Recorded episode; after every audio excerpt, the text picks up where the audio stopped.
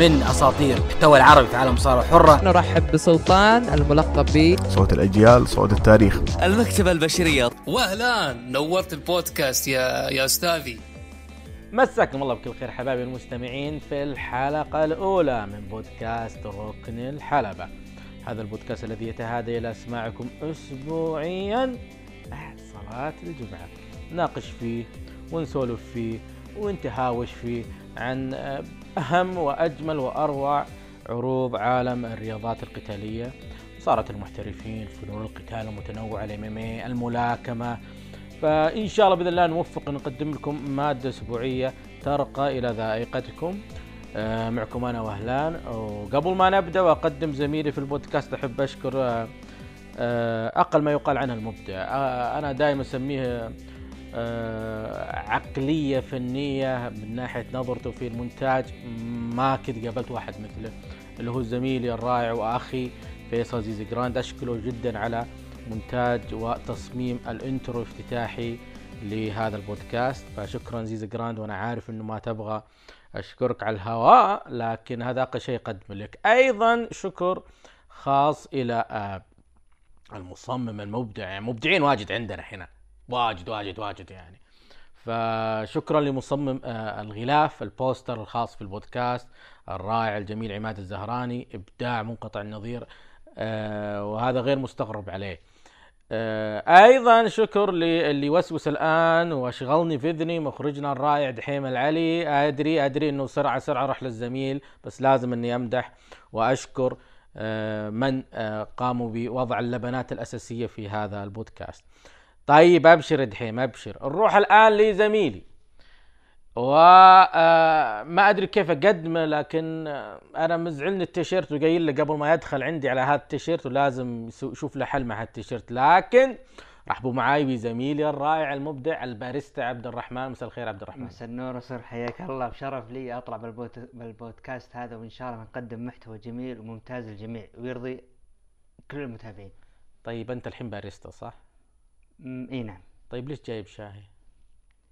ولا عادي تقدمون أنتم شاهي؟ آه بعضهم يقدمون لكن الأغلب قهوة مختصة طيب ليه ما جبت قهوة مختصة؟ لا الافضل تحضر مكانه لا يعني لازم نروح لازم. الماكينة إيه بيروج ويسوق ما فيه ما عندنا إلا معلن معلنين وما نقدر نزود إلا تدفعون واجد أمزح أمزح أمزح عموما قبل ما نبحر يا حبايبي البودكاست تسمعونه بكل منصة كل منصة مخصصة للاستماع. الصوتيات راح تشوفونا موجودين. راح تشوفونا في ال SoundCloud في ال iTunes Google Podcast كل مكان موجودين هناك. أبد اكتبوا بس ركن الحلبة راح يطلع لكم البودكاست واستمتعوا. ولا تنسوا المهم المهم المهم المهم تعطونا رأيكم في آه هذه الحلقة. في هاشتاج آخر للحلقة الجاية اللي هو ركن الحلبة اثنين. ركن الحلبة اثنين شاركونا فيه آرائكم آه بس ما نبي تجلدونا شوي يعني خليكم شوي يعني آه، رايقين يعني. أنا مكملي ما طلعت في البودكاست آه، عبد الرحمن. له أصوات أخرى بس ما يبغى يعلمنا وين كان فيه. بودكاستات أخرى أنا طحت فيه آه، خارج عالم المصارعة لكن قدرنا نسرك ونجيبه عندنا. استر علينا. نستر على الجميع لكن المهم تغير لي هالتيشيرت اللي أنت لابسه. عبد الرحمن كيف كان أسبوعك الكروي؟ والله أسبوع ممل. ليه؟ ممل ممل. اعياد يعني ولا وش؟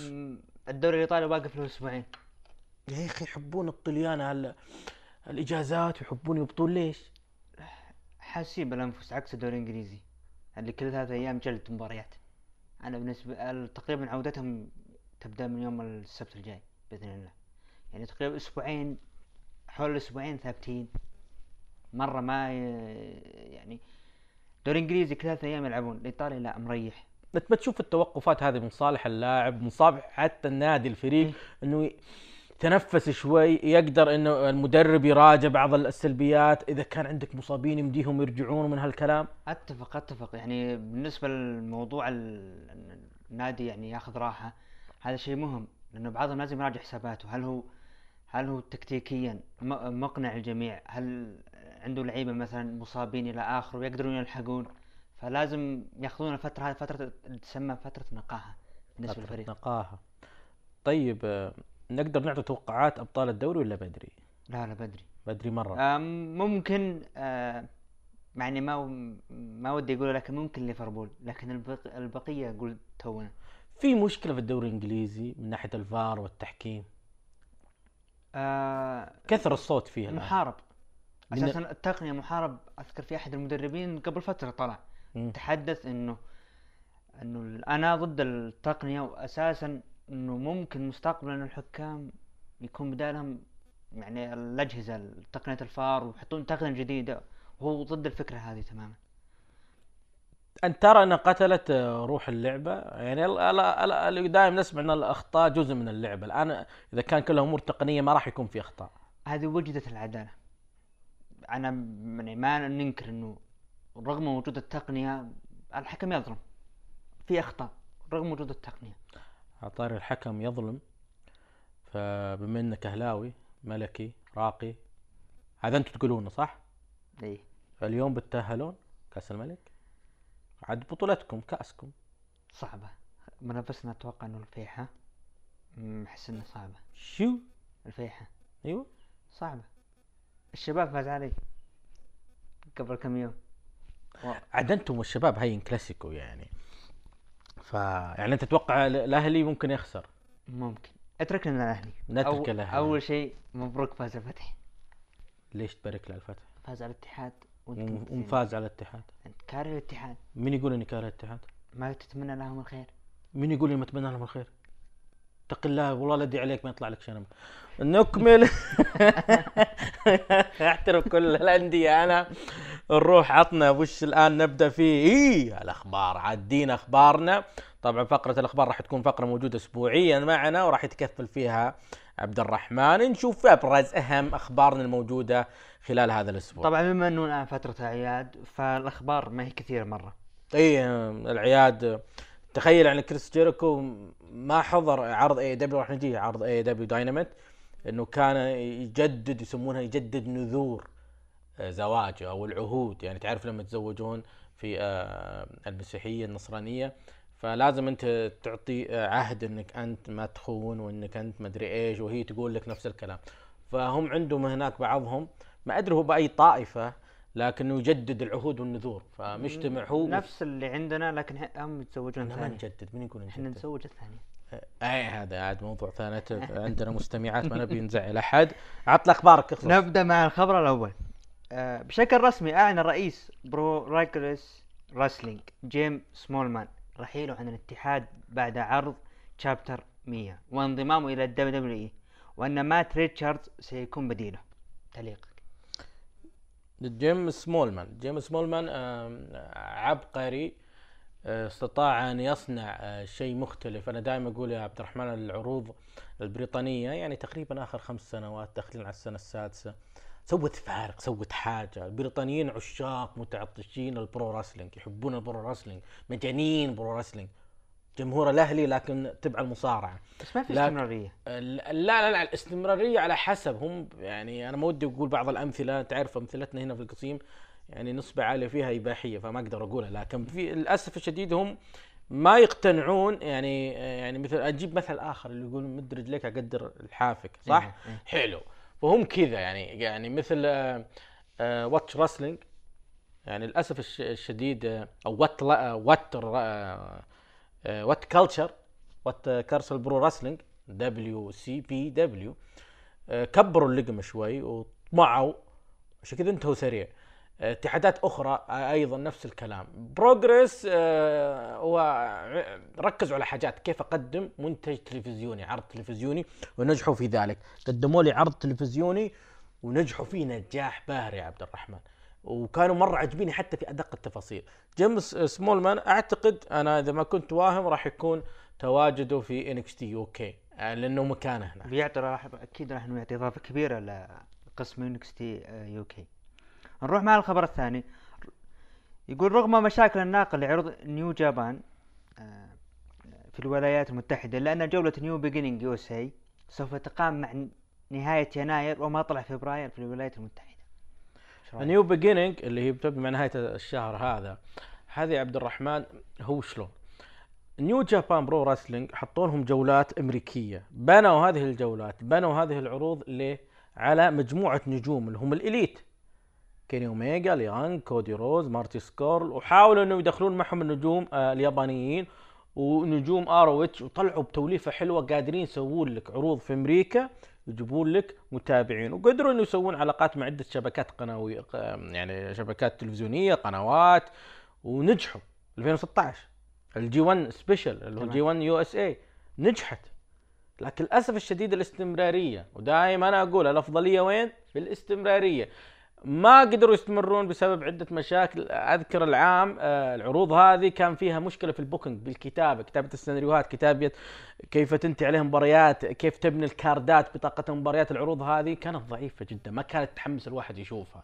ما قدروا يطلعون حاجة بسبب إنه نجمي لازم يفوز نجمك ما يفوز. وأنا ما زلت أرى إنه الخطأ الأول اللي حسيت فيه إنه NJPW ما راح تصل مرحلة بعيدة لما خلوا كيني أوميجا يفوز في لقب الولايات IWGP للولايات.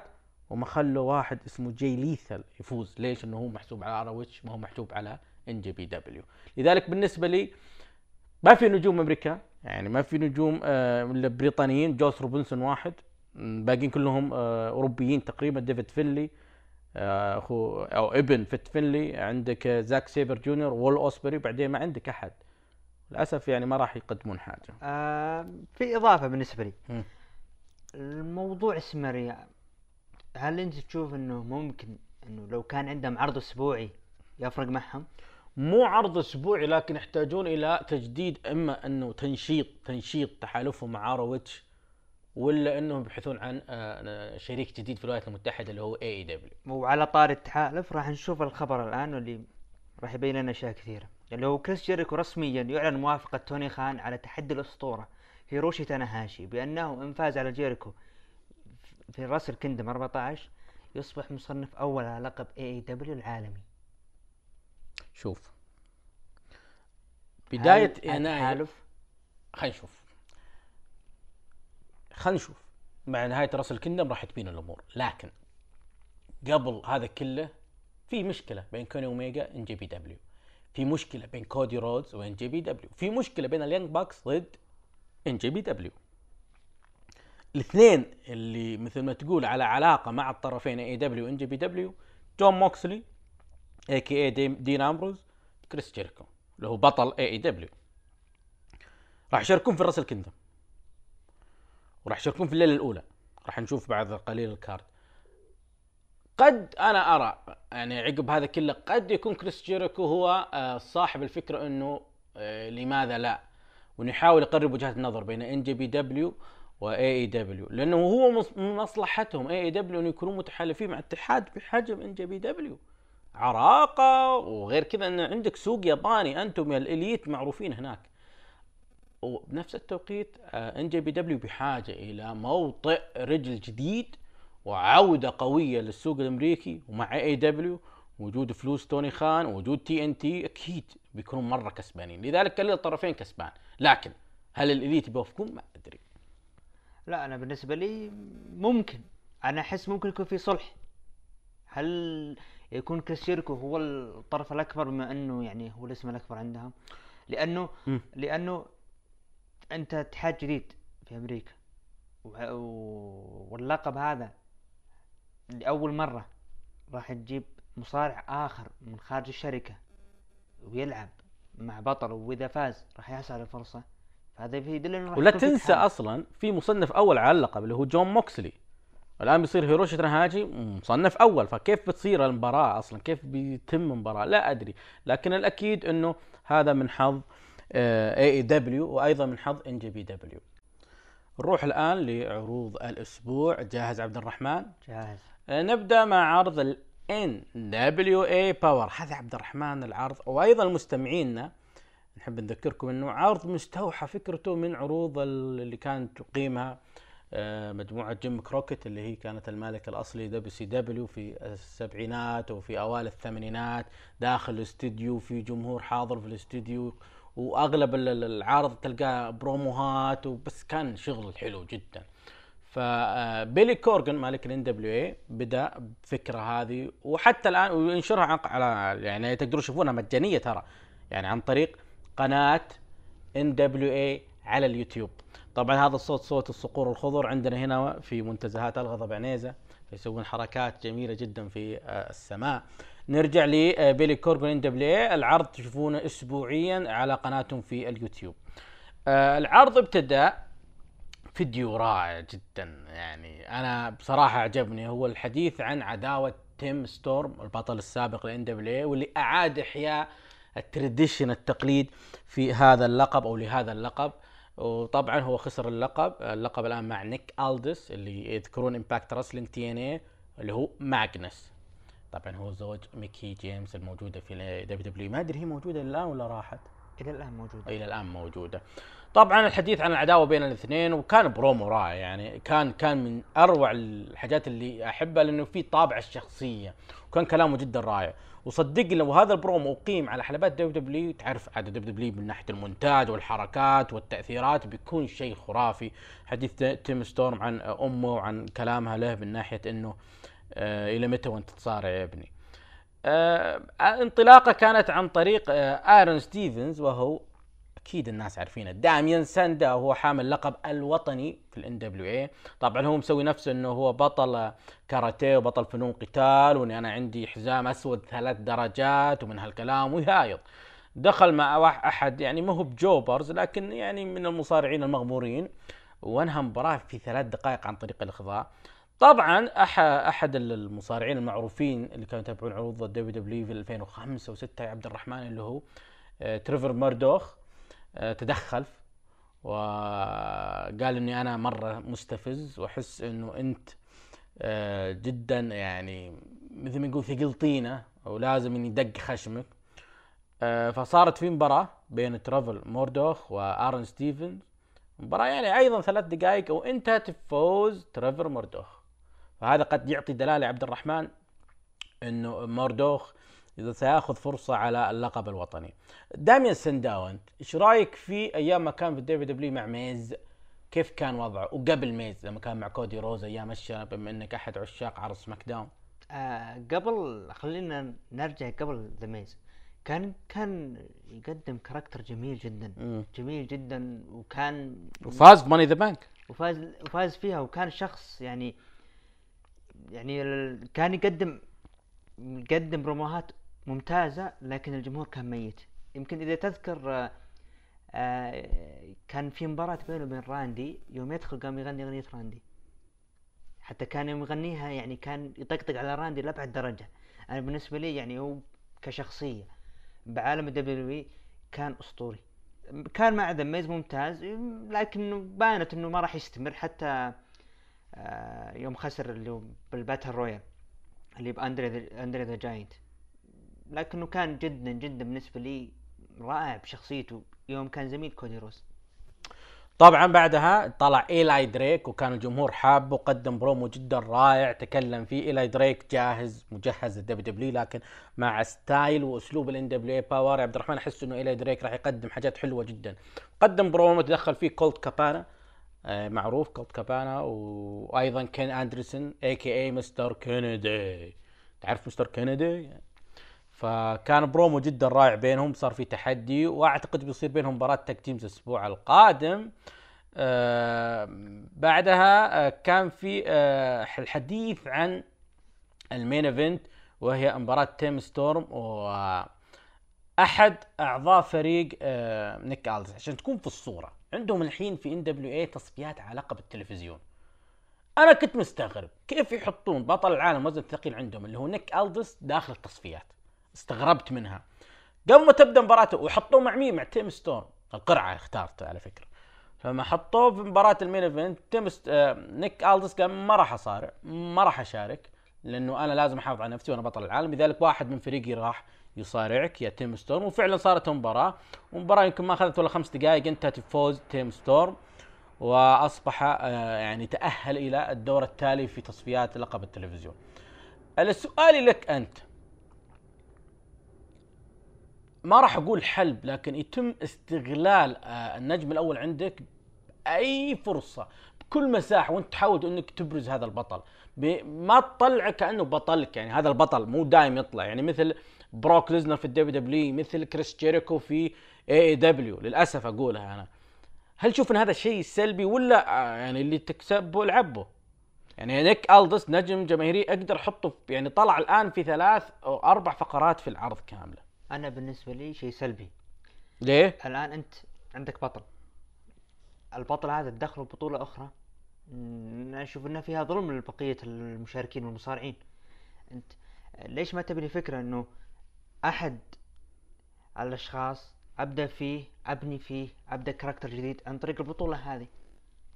هذا بالنسبة لي أفضل لكن أنت كذا مو هم يعني مقتنعين إنهم هم يكسبون الجمهور إنه هو يشارك. لكن أنا أشوف لا العكس تكون سلبية. مثلا مثل نقول مثلا WW Money in the Bank بطل القارات أو بطل الولايات المتحدة شارك. هذه برضو سيئة. أنت عندك حزام دافع عنه لا تشارك بطوله أخرى أو آه، بطولة أخرى أو تصفيات. طيب سؤالي لك قبل ما نروح لفقرتنا التالية. نيك ألدس إنكس تي يو كي إنكس تي رو سماك داون إنكس تي أوكي إنكس تي يو كي. آه للأسف أنا بختلف معك. أنا أشوف نيك ألدس جاهز ال roster الرسمي. أحس إنه كذا هيبة وشكل ال main eventers مرة ناجحة. مثل درو ماكنتاير. درو ماكنتاير اسكتلندي بس ما حطوه في NXT UK. يرون إنه أكبر من العرض. أيضا نيك ألدس أنا بالنسبة لي أكبر من NXT UK. طبعا هذا وجهة نظري أنا. آه في عرض اللي هي WrestleMania الشرق ال Wrestle Kingdom. جاهز ال Wrestle Kingdom ولا ما أنت جاهز؟ ترى السبت. الظهر. جاهز. أكيد. بإذن الله. نجمك المفضل في اليابان غير أوكادا؟ ما في له إيه شكرا. هنا نتفق أنا وياك. الشيء الوحيد اللي نتفق أنا وعبد الرحمن فيه أوكادا.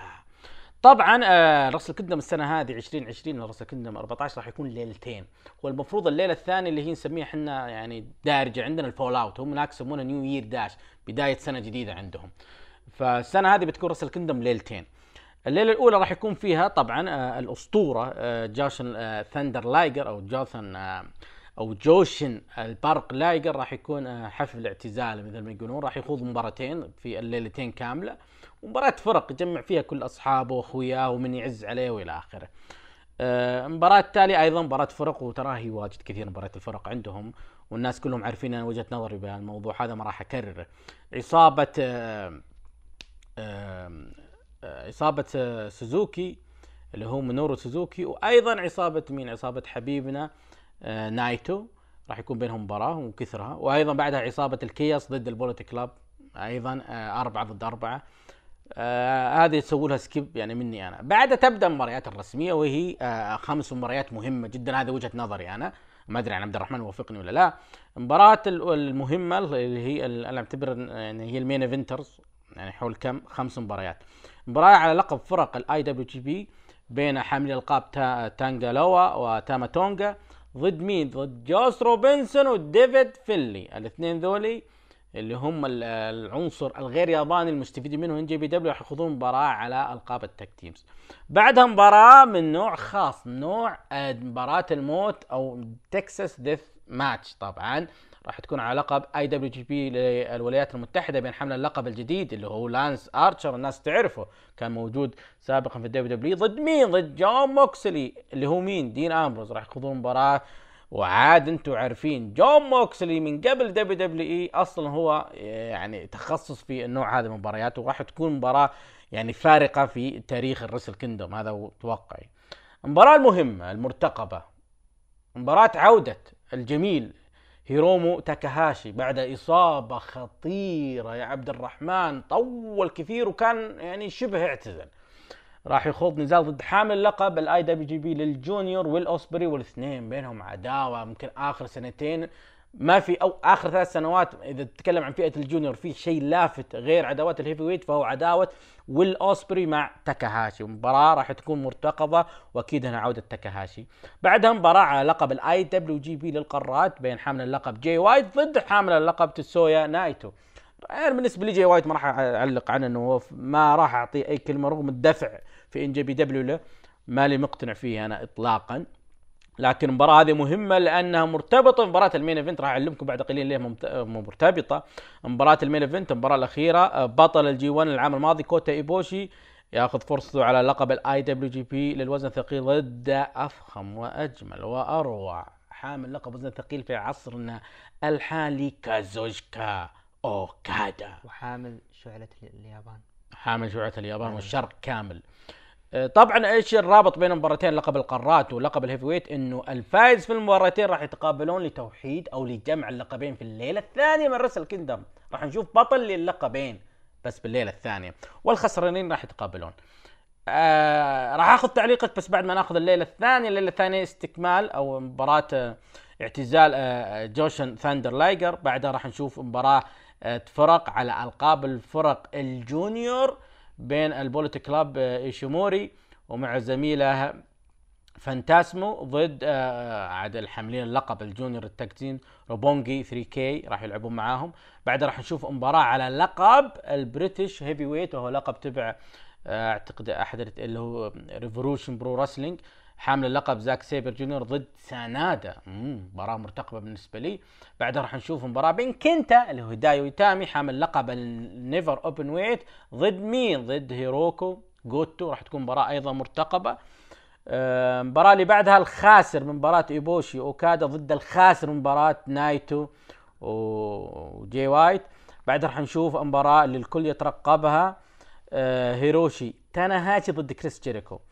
إن فاز. تاناهاشي راح ياخذ فرصة على لقب ال AEW المباراة الأخيرة ال main event مباراة على آه، لقبين لقب القارات ولقب ال heavyweight للاتحاد الياباني. الفائز في مباراتين على لقب القارات ولقب ال heavyweight. بالليله الأولى راح يتقابلون. إذا عندك أي تعليق على هالمباريات وأبيك تقول لي قبل التعليق عطني مباراة مباراتين إلى ثلاث مترقبين أنت. أنا مترقب توحيد الألقاب.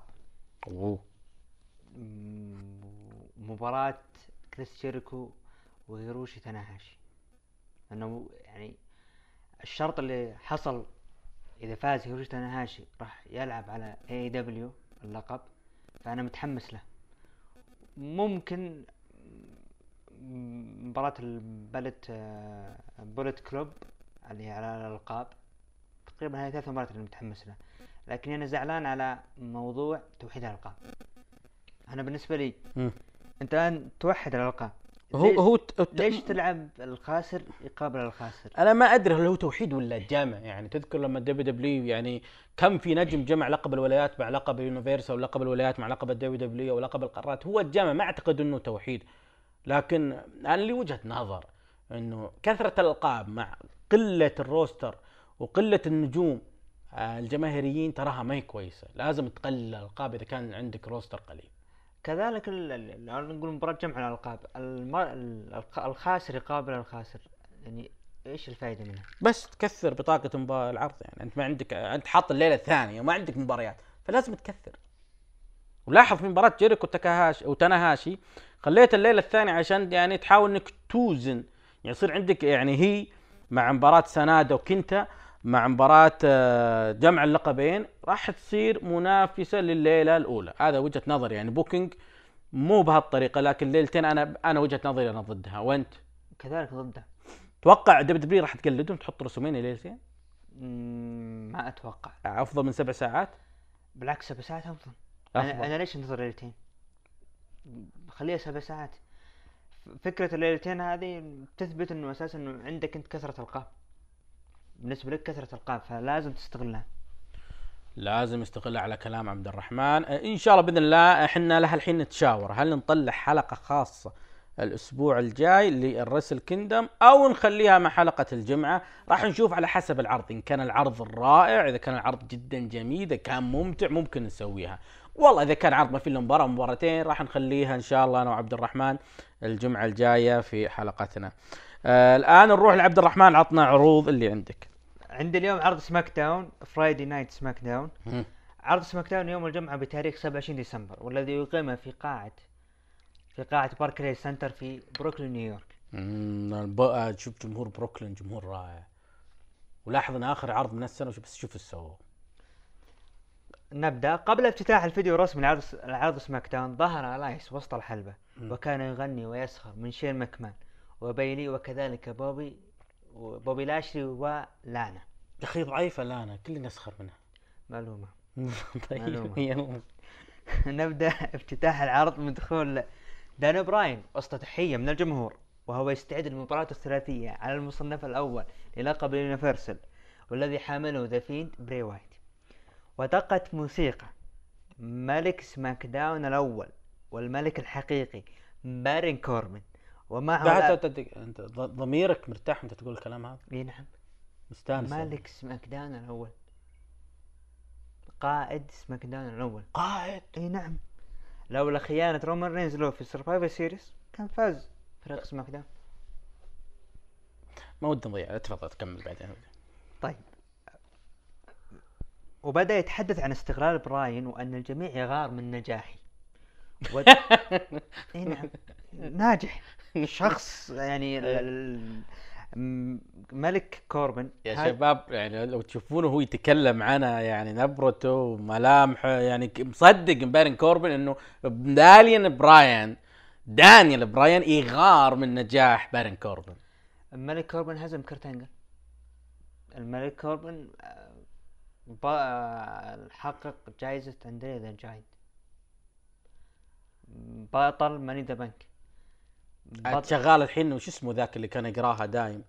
آه، رو مايك رووم حق عرض رو لما يعطيه الليستة. انت الحين تسوي إيه. عايش دورة أنت. تعدد لي إنجازات آه، و- بارون كوربن. وأفتخر إني أنا أسوي الشيء هذا. ولا تنسى إنه أخذ حقيبة وخسرها لجون سينا. الجميع خسر صرفها. وخسر في عرض سمر... ما راح نضيع وقتنا على بارون كوربن لو طيب. سمحت كمل. وأن تحدث أن براين و The Miz يملكون عائلة ولكنهم أباء سيئون وكذلك كانوا أبطال. وتصدوا راسلمانيا وأكمل حديثه وقال أنا استحقيت فرصتي لأني لأني هزمت رومان رينز. ليست مرة بل مرتين. وأنا الوحيد الذي هزم رومان رينز منذ عودته. متشقق؟ متشقق وانت تقرا الكلام هذا. أنت كم قاعد وأنت تكتب؟ مستانس يعني. يعني آه، رومان رينز أنا قاعد اتخيلك منسدح كذا على بطنك قاعد تكتبها كذا مستانس مستمتع. عن بارون كوربن رومان رومان رينز آه، الجميع كان كارهه وكاره الدفعات له. جاءكم المنقذ. الملك كوربن جاء انقذهم يعني كوربن الآن فكنا من رومان رينز. إي نعم. فوزين من عودة طيب. رومان رينز هو الوحيد. طيب طيب. وأكمل حديثه أنه هو الوحيد الذي قادر على هزم بري وايت إلى أن دقت موسيقى رومان رينز. رومان رينز. والأمن آه، أول ما دقت الموسيقى صار فيه ال- الحركة من عندهم إلى أن طاح الملك كوربن مع الأسف. بعد ما طاح طبعا عاداته. غدر فيه. عادات مين؟ رومان رينز. إيش سوى؟ غدر بالملك كوربن مسكين كوربن يعني إلى يعني الآن ليش ما تقابلوا وجه لوجه؟ تروح تغدر فيه. مم. طبعا غدر بالملك كوربن وأعطاه سو- Superman Punch. ولكن الملك كوربن تراجع. تراجع لأنه حليم ما شاء الله عليه لا حليم. لأنه عنده نزال. أيوه. فتراجع ما يبي يضرب. حكيم يا أخي سبحان الله. مم. مع الأسف رجع خلف الكواليس وطلب تأجيل المباراة. لأنه رومان رينز دخل عليه وأنا أتفق معه. أنا عندي مباراة مصنف أول ولازم أكون جاهز. مم. وأنت جاي تتدخل علي. يعني هو هو ضامن إنه بيفوز حتى لو ما تدخل رومان. مبدئيا نعم. طيب. المباريات الثلاثية ترى الكفه متعادلة فيها. إيه. طبعا بالتقرير مكتوب إنه هرب لكن بالنسبة لي ما هرب أبد. آه طيب. مستحيل يهرب. كذاب. آه، الفريق الإعداد دحيم العلي تسمعني؟ فريق الإعداد لازم يوقفون. ليش؟ يقولون هرب بارون كوربن. آسفين باريستا عبد الرحمن. آه ونبدا بدأت مباراة The Miz وداني براين. بعد رفض كوربن خوض النزال. يعني صارت الحين فردية. إي نعم. نعم. صارت فردية وكوربن رفض النزال. رفض انه يلعب النزال بحجة إنه غير جاهز. وأنا اتفق معه. أي شيء يقوله بارون كوربن اتفق معه. ولكن فجأة تدخل المنقذين. الأمن الخاص ببارون كوربن وبدأوا بالضرب على داني براين و The Miz. إلى أن يعني المباراة ما تمت الحين. لا المباراة تم بدت إلى أن الحكم أوقف النزال. أوقف النزال ولكن في نهاية المطاف داني براين و The Miz سيطروا على الحلبة. ونرجع خلف الكواليس. ظهر الملك كوربن خلف الكواليس وتحدث أن هذه العدالة لأنه لم يكن مشارك فيها. وبدأ باللوم على رومان رينز وأنه هو السبب. إلى أن مذيع طب أنا وش دخلني تقول كذا بصبعك لا يعني لازم إيه، تعرف طيب يعني. وأنه هو السبب إلى أن المذيعة قالت أن رومان رينز. غادر غادر المبنى. والملك ورد ملك كوربن أن أن أن هذه الأمور راح تتغير بعد خروج رومان رينز. أوه يعني يضمن الفوز يعني. تحسنت. أيوة. وأنه مستعد بالمباراة رغم أنه عنده بعض الإصابات. بس- بسم الله عليك. اي من الطيح الإصابات. أي نعم. أيوة. إلى أن تدخل دم ذا ميز طبعا راح أشبك الفقرة مع لا تفضل تفضل. أكيد إلى أن- استمتع أنت. إلى أن- أنا بدي أشوف هل هو فاز ولا لا بس؟ إلى أن تدخل ذا ميز وبراين عليه وعلى أمنه خلف الكواليس. والنزال أصبح ثلاثي. رجعوه ثلاثي. لا حلو. إيه، بارن كوربن لازم. عدالة يا أخي. ها؟ بدأ النزال بتحالف. بتحالف ذا ميز وبراين على ملك كوربن أوه. وتم إخراجه من لا الحلبه حول الله. وأصبح براين وذا ميز لوحدهم في الحلبة. إلى أن عاد الملك كوربن وسيطر على مجريات المباراة وأتى دولف زيجلر وأعطى لبراين super kick وحاول كوربن تثبيت براين وكان قريب من الفوز. لاحظ. لاحظ. لكن تدخل بعد تدخل زيجلر ها؟ بع... لكن تدخل رومان رينز. وسحبه من الخارج وأعطى لزيجلر Superman punch. ويعني وصار يضرب آه زيجلر وكذلك آه ملك كوربن. ولكن المباراة أصبحت ثنائية بعد الفاصل. صار فاصل فجأة رجعت صارت ثنائية. وكانت مباراة رائعة رائعة جدا إلى أن نفذ بر... آه براين حركة الاستسلام واستسلم ذا ميز ومدة المباراة كانت 20 دقيقة ورسميا. براين ضد براي وايت على لقب Universal في ال Rumble. وبعد المباراة ظهر براي وايت وتحدث أن الفيند لم ينتهي من براين ورد براين عليه بهتاف. yes yes yes. طب أنا الآن أنت تشوف تدخل زيجلر في المباراة عادل وتدخل رومان غير عادل. إي نعم. لأنه رومان تدخل من بداية العرض والآن أكمل التدخل مرة ثانية. هذا وزيجلر عادي يدخل يخرب المباراة عشان يعني- يفوز بارن كوربن. آسف الملك بارن كوربن. إي نعم لازم يكون هو ملك. آه لو ما تدخل رومان رينز. من البداية وسبب هالمشاكل هذه كان الآن بارن كوربن ضد ذا فيند براي وايت. عموما تعليقي أنا هذا كله آه، آه، تعبئة وقت. واضح إنه بلشانين في الوقت ما عندهم شيء يعبون فيه وقت SmackDown فاضطروا ان يسوون مباراة. هذه مباراة ثلاثية أعطوها كم؟ أعطوها تقريبا نسبة 30 ل 35% من وقت العرض عشان يعبون لك. هذا بالنسبة لي هذا اللي واضح. عموما داني براين هو بالأساس أصلا كان بيكون منافس بري وايت في TLC بعدين سحبوه و- ورموه لميز الآن رجع. فالخطة الأصلية أصلا داني براين ضد بري وايت لكن هم بلشانين ما عندهم شيء يسوونه خلال الفترة هذه فاضطروا إنه يستفيدوا من ميز حتى المباراه ما كانت علاقة بال WW. براين يرجع لمنافس بري وايت بري وايت داني براين قصة طويلة عريضة بين الاثنين يا عبد الرحمن. وين؟ من تكلم 2014. من 14 نعم وكان لهم مباراة بال Royal. Rumble قصة انه انضمام داني براين ل Wyatt Family. حلو جو- جدا ربط الحاجتين رغم انه التكرار أنا ضد التكرار ابي شيء مبتكر ابي شيء جديد.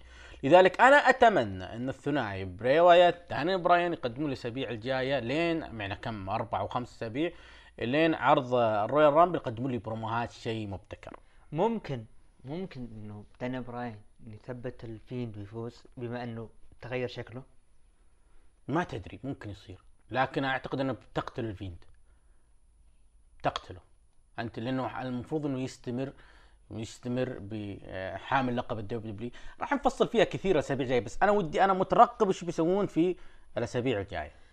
ونبدأ الآن مع الفقرة الثانية وهي دخول حاملي ألقاب آه، ألقاب SmackDown New Day استعدادا لمباراة الفرق السداسية ودخل مع معهم برون سترومان ضد سامي زين وسيزارو وناكامورا مباراة فرق سداسية. إي نعم. من اللي فاز؟ آه طبعا اللي فاز فيها ال New Day وبرون سترومان. رأيك بالمباراه أنت؟ جيدة نوعا ما. طبعا هذه معلومة. مم. يقولك سامي زين ينافس لأول مرة على الشاشة منذ أغسطس 2019 أوه. شوف سامي زين أنا بالنسبة لي هو اللي متعلق عليه يعني. سامي زين طلع يعني طلع كمدير أعمال لشينسكي ناكامورا وكان يسويه فريق مع سيزارو وإلى آخره. طبعا وش رأيك باللي حصل بعد المباراة؟ ما حبيت اطلاقا أنت عندك هوية الوحش بران سترومان تخليه يهز مع New Day. أنا بالنسبة لي أشوف إنه يعني من زمان وأنا أقولها نسخة ذا بيج شو يعني ذا بيج شو بداياته كان لا يقهر أنا عجبتني الفقرة اللي صارت لي بين شينسكي ناكامورا وسامي زين سيزارو خلف الكواليس مرة حبيتها. واقعية وإلى آخره. لكن ما حبيت إنه مرة over إنه يرقص وكذا لا ما حبيتها. أنا ما عجب ما عجبتني أبد أبد أبد. هذا رأيك. نروح الفقرة الثالثة. تعليق سريع أنا ما فقرات الحريم ما أحب يعني أغوص فيها. ليه؟ قراءة الحريم يعني ما فيها إلا تشارلوت فلير اللي تستاهل إنك تعطيها وقت. أما الباقي لا. إيش حسبتك ما تحب الحريم. سونيا خلف الكواليس كانت سونيا ديفل توقع على المجلة. إلى ان. جت ماندي وقالت إنه أبيك تكونين معي آه، عندي مباراة ضد كارميلا طبعا ردت عليه قالت إنه أنا أساسا ما دعمتيني الأسبوع الماضي لكن راح أجيك. وبدت المباراة آه، كارميلا ضد ماندي. وهزمت كارميلا ماندي آه، لمدة ثلاث دقائق وثلاثين ثانية. تعليقك. انه تعليق. نروح الفقرة اللي بعدها آه، في video package لعودة شيمس. تعليق مرة عجبني شيمس 2010 شيء مختلف شيء جديد. المهم الدخلة المهم الأغنية. أنا مرة حابة أنا شيء حلوة مرة أغنيته ودخلته كانت رائعة جدا. لذلك وعودة حميدة يعني هو, ترى تعرض لإصابة يعني شبه إصابة اعتزال لكن عودته ب look 2010 آه ما أقدر أقول أنه آه هذا يدل على فقر الابتكار وفقر أنك تجدد لكن يدل أنه شيمس شخصيته السابقة هي الأفضل من شخصيته. وسبحان الله شوف هي ال look. الجمهور ما تقبل ال look. لكن أنا بالنسبة لي شيمس ناجح ك tag teams. The Bar ناجحين ترى. كان فريق عظيم. جدا وأنقذوا سيزارو. فأنا أستغرب انه ما رجعوه ك tag teams مع سيزارو. طبعا وحصل في video package آخر لمصطفى علي. مم. عندك تعليق عليه؟ برومو حلو. مرة عجبته مصطفى علي وإنه الانكسارات اللي صارت في آه، 2019 آه، خسر فرصته على لقب ال WWE في Elimination Chamber خسر فرصته على تحقيق Money in the Bank بسبب بروك ليسنر. بعدين قال إني أنا أطلع من الظلام وأروح للنور. مرة عجبني آه، الدراما القصصية هذه مرة حبيتها. وبالتوفيق مصطفى علي. أتفق أتفق. صراحة قدم فيديو عظيم.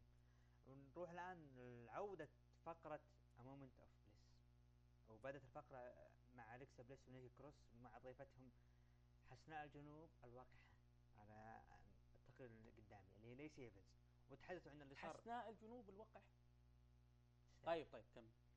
فتحدثوا عن الأسبوع الماضي اللي حصل بين ساشا بانكس و... وبنت ليسي. ونتكلمت إنه ال- أنا الشيء أغضبني إنه أرى إنه سا... ساشا بانكس تحاول ان تضايق ابنتي. وأنا من واجب إني أحمي البنت.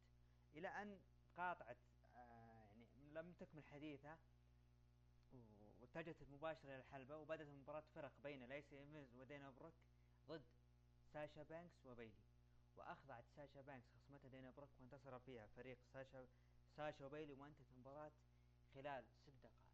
عندك تعليق؟ تعليقي إنه لما تدخل الأمور ال- الشخصية في في القصص يكون أحد الأطراف بالبداية غير راغب وبعدها يوافق عليها. يعني إحنا نعرف إنه آه، على كلام التسريبات إنه ليسي إيفنز زعلت لما دخلوا بنتها في القصة وساشا بانكس دخلتها. اتفاجئ إنه بعدها بأسبوع إنه عادي ما عندي مشكلة يعني وإني أبني عليها قصة. نفس سالفة المبطي لما بيج دخلت سالفة آه، ريد آه، فلير اللي هو شقيق آه، تشارلوت فلير بقصة وزعلت عائلة فلير وكل زعل و... وتناقشت فيها في بودكاستات كثير وعلقت عليها. لذلك أنا بالنسبة لي وجهة نظري أرى إن الأمور الشخصية إذا كانت حساسة يتم إبعادها عن القصص تحديدا استغلال الأطفال في قصص المصارعة وعروض التلفزيونية أنا ضدها تماما. أنا أتفق معك من ناحية استغلال الأطفال لكن ممكن الفقرة الوحيدة اللي تقتنع فيها كانت عداوة أي جي ستايلز وسمو جو. يوم استغلوا بنت أي جي ستايلز. كانت عداوة يعني كاستغلال ولا ممتاز. وأنا كنت ضدها. أنا كنت ضدها. رايك عطنا عرضنا الأحمر وش عنده هذا الأسبوع؟ عرض الأحمر.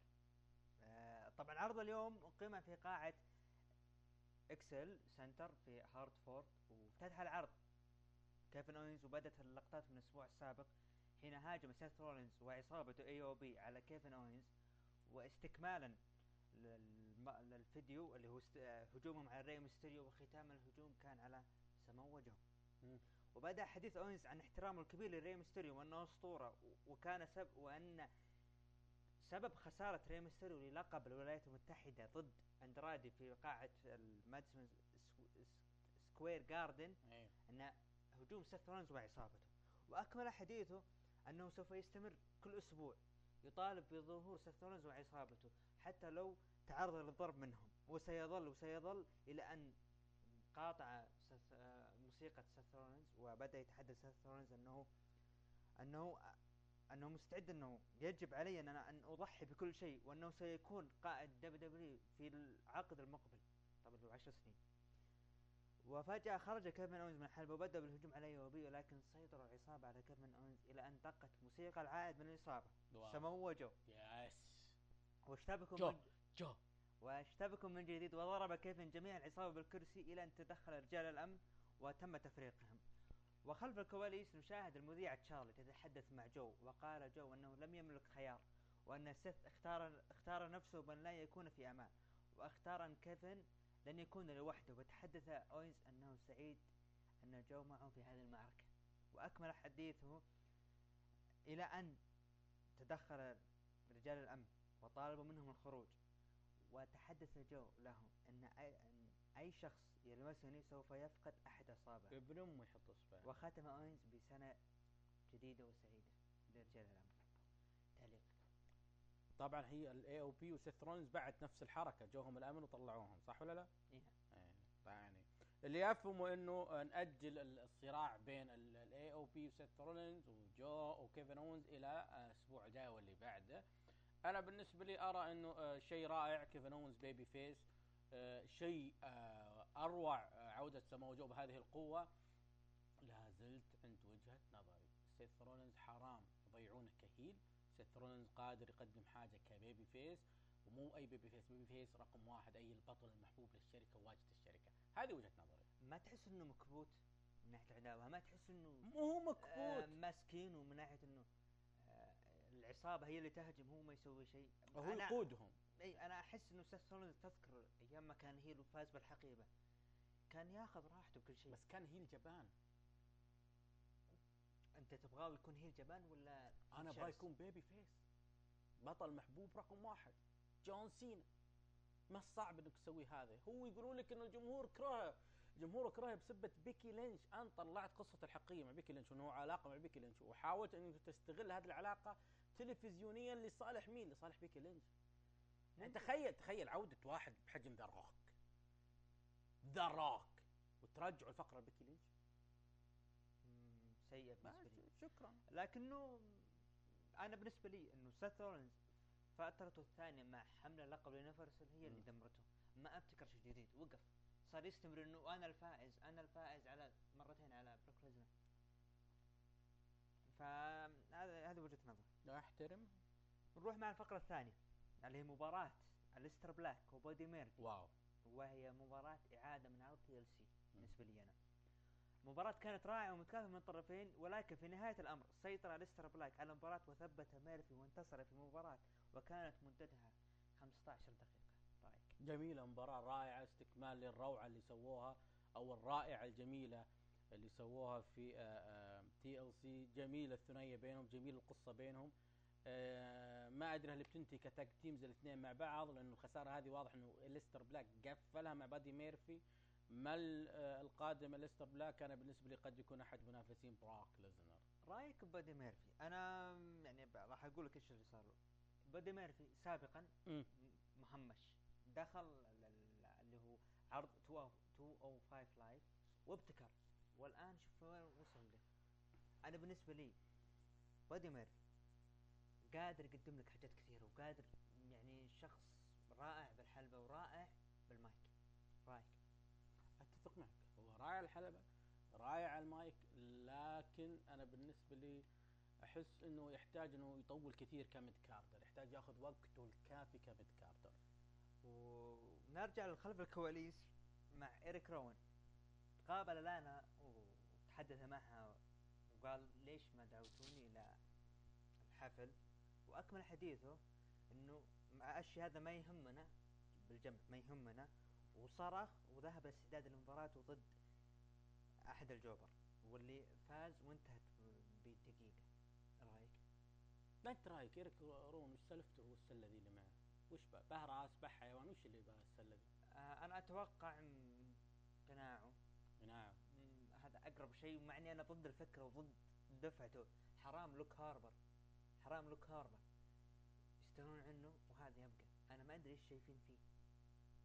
لا تخليني أبكي. أنا لا الحين متحسف على لوك هاربر طبعا نروح مع الفقرة الثالثة. شارلوت فلير تدخل الحلبة وتتحدث لماذا أنها ملك أنها أنها هي الملكة؟ ولديها عشر ألقاب. وأنها هي تتحدى الجميع سواء من النساء والرجال. وأعلنت أنها سوف تدخل مباراة ال Royal Rumble وأنها سوف تنتصر. واعلن التحدي مفتوح في عرض ال Raw أنه من سينحني أمام الملكة؟ إلى أن دخلت. ناتاليا وقابلت التحدي ولعب مباراة انتصرت فيها. شارلوت فلير ب 14 دقيقة.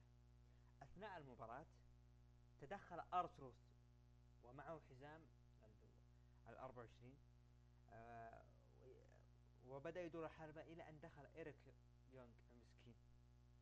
داخل الحلبة وضربته تشارلوت واستكمل المباراة فازت فيها. آه عندك تعليق؟ التعليق هو تطبيل ال WWE لمشاركة آم، تشارلوت في ال Royal Rumble يعني أعطوها حقها كأنها آه، من المنافسين الكبار في المباراة الرجالية ال Royal Rumble. فالتطبيل هذا يعطيني مؤشر إنه قد تكون هي بطلة ال Royal Rumble 2020 ونقول آه، باسم ركن الحلبة مبروك الخطبة هي واندرادي نبارك لهم. أنا بالنسبة لي ما حبيت فقرة إيريك يونغ. فقرة يعني إيريك يونغ يدخل حلبة إيه، كنت تذكر إيريك يونغ أيام آه. Impact Wrestling Impact ترى نفس نفس كذا ترى.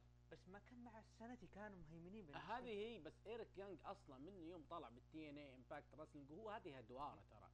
لكن آه، السنتي كانت هي النقطة الفارقة في تاريخه. بس. رايك؟ الفقرة الرابعة في لقاء أجري لبيكا لينش وتحدثت لماذا أنها أصرت على مباراتها ضد آسكا وأرغمت المثير على حدوثها لأنها تريد أن تثبت للجميع أنها الأفضل في المجال وأنها تريد أن تهزم آسكا. عندك تعليق؟ لا تعليق. طبعا صار في فيديو package لليف مورغان ليه ونروح مع الفقرة الخامسة. دخل ذا أو سي وبدأ ستايلز يتحدث بأن ذا أو سي هم العرض وهم الأفضل وهم رقم واحد في العرض. يا ليه وأنهم هم هم الذين انتصروا على ال- الفايكنج رايدرز ولكن قاطعهم ستريت بروفيتس حيث قالوا أنهم صحيح أنكم أنتم الأفضل وأن لديكم الجائزة. لكن نحن في أول ليلة لا. وش هي اللي هي أفضل فريق في العالم اخذوها. عندنا في كراون جول. إي نعم. ولكن يعني تذكروا ان حنا أول ليلة لنا بعرض الرو هزمناكم. إلى أن قاطعهم لوك جالوز وأعلن تحديهم في الحلبة. طبعا بدأت المباراة وكانت جيدة بين الفريقين. وحاول ستايلز تشتيت لكن الحكم أمره بالخروج من المباراة. يا أخي مبدعين جالس واندرسون ستايلز بالحركات ذي. كمل إيه. وانتهت المباراة بفوز ستريت بروفيتس للمرة الثانية لهم خلال 11 دقيقة طبعا المرة الثانية ضد الاو سي وخلاص أعتقد اعلنوا عن مباراة بتصير الأسبوع الجاي ها؟ معهم إيه ستريت نعم. بروفيت نجيها إن شاء الله لأنه هي كانت ثلاث إعلانات مع بعض. أنا عجبني البرومو هذا ستايلز وستريت بروفيتس وشفت أنا جاني شعور كذا ستايلز كأنه يعطيهم آه، مساحة كيف يتكلمون يعطيهم كيف يرمون الكلام فحلو انهم ستريت بروفيتس ظهورهم بال roster الرسمي يكون مع ستايلز. احس انه بيقدر يطلع منهم حاجة حلوة. أنا بالنسبة لي اللي عجبتني انهم ذكروا انهم اول ليلة لا- لا فازوا عليهم. هذه يعني شيء حلو. طبعا. أكيد باستمرار البناء مهم. نروح الفقرة السادسة درو ماكنتاير لاعب مباراة ال handicap ضد زاك رايدر وكيرت هوكنز وانتهت بفوز درو خلال دقيقة. بعد المباراة تم إعلان عن عودة بطل دبليو بروك الأسبوع المقبل. وكذلك مباراة إعادة للقب الولايات بين اندرادي وري ميستيريو ومباراة ثلاثية على لقب آه، tag team العرض الرو بين الفايكنج رايدرز وستريت بروفيتس وذا أو سي. عندك تعليق على هل لما دبليو دبليو حطوا إعلان بروك ليزنر بعد فقرة درو ماكنتاير أو مباراته بدرو ماكنتاير تحس إنه كأنه في رابط بروك ماكنتاير الأسبوع الجاي. مم، ممكن راندي. أنا بالنسبة لي إنه حتى راندي داخل في الصورة بس إلى الآن ما أدري يعني. يعني ما تحس انه في رابط بين درو ماكنتاير وبروك ليزنر حتى الآن ما في؟ لا ما في. طيب. نروح للفقرة السابعة. طبعا دخل ال- ال- المصاب راندي اورتن وهو يعرج بعد. إصابته في عرض محلي. والله كنت ماسك قلبي مرة مرة يوم طلع الخبر. اللي هو آه، قالوا إنه في آه، عرض live event راندي أورتن تعرض لإصابة في الركبة وطلع كلام فيها بعدين طلع بيان من دبليو إنها إصابة في الساق بعدين طلع ديف ملتزر وقال لا ما عليكم تراها سيناريو. فهذا اللي كان مخوفنا قبل عرض رو كنا مترقبين آه، حتى جابوا له لقطة إنه يدفونه بعربية صح؟ إي نعم. طبعا لازم نقول يعني ديف ملتزر بما إنه ذكرناه يعني صدق وهو كاذب. كفو كفو هذه ثاني حاجة نتفق أنا وياك عليها. آه طبعا دخل راندي ويعرج بعد الإصابة اللي صارت له بالعرض المحلي. وبدا يتحدث إنه هو راح ممكن إنه راح تكون إصابته طويلة جدا وممكن يعود ممكن لا يعود. وذكر أنه الشخص الوحيد الذي احتر- احترمه إذا اعتزل بسبب الإصابات وهو الأسطورة إيدج. ولكن قاطعه ستايلز وبدأ يتحدث أن المواجهة سوف تتأجل لرسلمانيا طبعا يسر بدأ بالسخرية وبدأ يتهكم على راندي. أن آه، اقترب من يعني آه، ايجي ستايلز راح يغادر من الحلبة آه، لكن راندي تحدث له ايجي أنت يعني أنت مصاب يا ايجي ونفذوا عليه حركة ال RKO بالنسبة لي أنا أرى أنه الفقرة هذه آه، من أجمل الفقرات اللي شفتها كبرومو بين نجمين كبار. قدموا لي تحفة فنية رائعة. وهذه عوايد راندي أورتون أيضا ايجي ستايلز. حبيت آه، التنمر خلينا نسميه التنمر من ايجي ستايلز على راندي أورتون. أنت مصاب مسكين مسكين ما تقدر تقول. بس باللحظه اللي قالوا إنه okay المواجهة بيننا تأجل لرسلمينيا عرفت إنه ما هو مصاب. أو إنه مو إنه مصاب بس ما هي قوية خفيفة. اللي انت فاجانا اللي حصل وإنه أنا ما فينا العافية. فحركة حلوة من اورتن يعني لكن أنا أتمنى إنه العداوة ذي يجب أن تصل إلى مرحلة اللي أنا قلتها وأعيدها هنا. في ركن الحلبة أتمنى تكون ثلاثية في الرويال رامبل بروك ليزنر دافع عن لقب الدبليو دبليو ضد كل من راندي أورتن إيجي ستايلز. رأيك؟ آه هي راح تكون شيء خيالي. أنا يعني من زمان وأنا أتمنى إنهم يسوون rematch ما بين راندي وبروك بالذات. آه طبعا نروح ال... نروح ال... ال... الاندرادي اندرادي سيان الماس مع زيلينا فيجا دخلوا الحلبة ولعبوا ضد jobber وحاول إنه يضرب ال jobber jobber أكثر من مرة إلى أن تدخل ريكوشيه وساعده. وتحدى أندرادي على مباراة بدون لقب وكانت مباراة يعني بالنسبة لي جيدة بين الطرفين. وانتهت بفوز أندرادي وتثبيته لريكوشي وكانت مباراة مدتها 11 دقيقة. رأيك؟ عرفنا الآن إنه منافس أندرادي على لقب الولايات هو ريكوشي راح يقدم حاجة حلوة هذا heel هذا face. لكن أنا بالنسبة لي اندرادي بحاجة إلى اسم أكبر. بتقولي ري ميستيريو الأسبوع الجاي أنا ما أدري أحس إني أحتاج اسم اسم. فما أدري بشطح. اندرادي جون سينا تحس إنه بتسوي حاجة؟ لا ما راح أنا. أتمنى عودة جون سينا كقصة ثانية تختلف. اندرادي خلوه لحاله. ما أدري أحس إنه يحتاج إلى اسم كبير. طبعا نروح مع الفقرة الأخيرة. والفقرة الختامية وأنا أسميها فقرة المقص. أوه. بالنسبة لي. ليه؟ راح نجيها اللي هي زواج لانا وبوبي لاشلي طبعا راح اختصر الموضوع باختصار القسيس تحدث عن أي شخص عنده اعتراض. يقول الآن يتحدث الآن ولا يسكت للأبد. لكن قاطعهم شخص وقال أنا كنت زوج لانا منذ عمرها 18 سنة وأنها خانتني مع ابن الكلب يوسف ولكن بوبي لاشلي هجم عليه؟ و- وبعدها عاد الكلام مرة ثانية القسيس إلى أن قاطعته امرأة وقالت أني أنا كنت زوجتك يا بوبي لاشلي بعد. إي ولكن لا أنا هجمت عليها. طبعا المغص والطامة الكبرى هنا. في النهاية قاطعتهم العائدة ليف مورغان. وقالت إني اللي أنا- حاطين لها برومو بنفس العرض. إي نعم. وقالت إني أنا أحبك وأنا وأنا أريدك. ورد بوبي أن أنا أعرفك. ولكن أجابت ليف أنا ما أقصد. بس بس بس بس بس, بس. عرفنا وش صار في القصة. طيب بعدها؟ في النهاية خرج روسف طبعا كان موجود. أنا ت... أنا أنتظر داري المتغبن تدري وين. كان موجود بالكيكة. إلى أن في النهاية خرج روسف وهجم على بوبي وانتهى العرض. شوف أنا فاهم إنه مغص وما مغص والامور هذه لكن بقول حاجة. في قصص يعني أنت دائما أقولها قصص اللي تسوى في ال WW هي ليست موجهة لنا إحنا هنا. هي موجهة لمين؟ موجهة للجمهور اللي هناك. موجهة للجمهور اللي عندهم في أمريكا. موجهه للمتابعين شبكة USA حقين المسلسلات وحقين البرامج. هذا واحد. اثنين آه القصة نجحت ك آه يعني آه، نسبة مشاهدة على اليوتيوب. نجحت نجاح باهر. واستطاعت إنها آه، تحقق آه، حاجة بالنسبة لي أنا إنه أنا ما مهتم فيها لكن الشبكات الرعاة المعلنين مهتمين فيها كثير. لذلك راح تكون جدا آه، مهمة لهم إنه يشوفون كيف نسبة المشاهدة. وفعلا كم كم. باليوتيوب جابوا أرقام يعني. لكن بالأخير قصة آه، مكررة كثير بنشوفها. لكن اللافت لانا لانا أخذت جوها أكثر أعطوها وجه أكثر وصار في ارتباك وحاولت كل شوي ترد على الجمهور. لين جاء بابي لاشي مسك يدها واعطاها ذيك الابتسامة بعدين أعطاها ذيك النغزة إنه يا بنت اعقلي خلينا نكمل ال- عند النص واجد وإلى آخره لازم اقراه فكان يعني يعني في شوي إنه آه، لانا يعني كأنها يعني تبغى الفرصة هذه جتها الفرصة على ما تبي لكن كانت سلبيه من ناحية ال look look اللي صار قبل التدخلات. التدخلات أنقذت الفقرة بالنسبة لي، تدخل زوج سابق لانا، زوجها السابق البوبي لاشلي، تدخل ليف مورجن، تدخل روسف أنقذوا الفقرة. آه بالنسبة لليف مورجن أنا عتبي إنه كل أسابيع يجيبوا لها فقرة صح ولا لا؟ كان المفروض إن الأسبوع الماضي والأسبوع هذا ما يجيبوا لها فقرة عشان الناس تتحمس لظهورها. عموما الفقرة بمقياس WW نجحت لكن كمقياس جمهور مختلفه ما بين بين.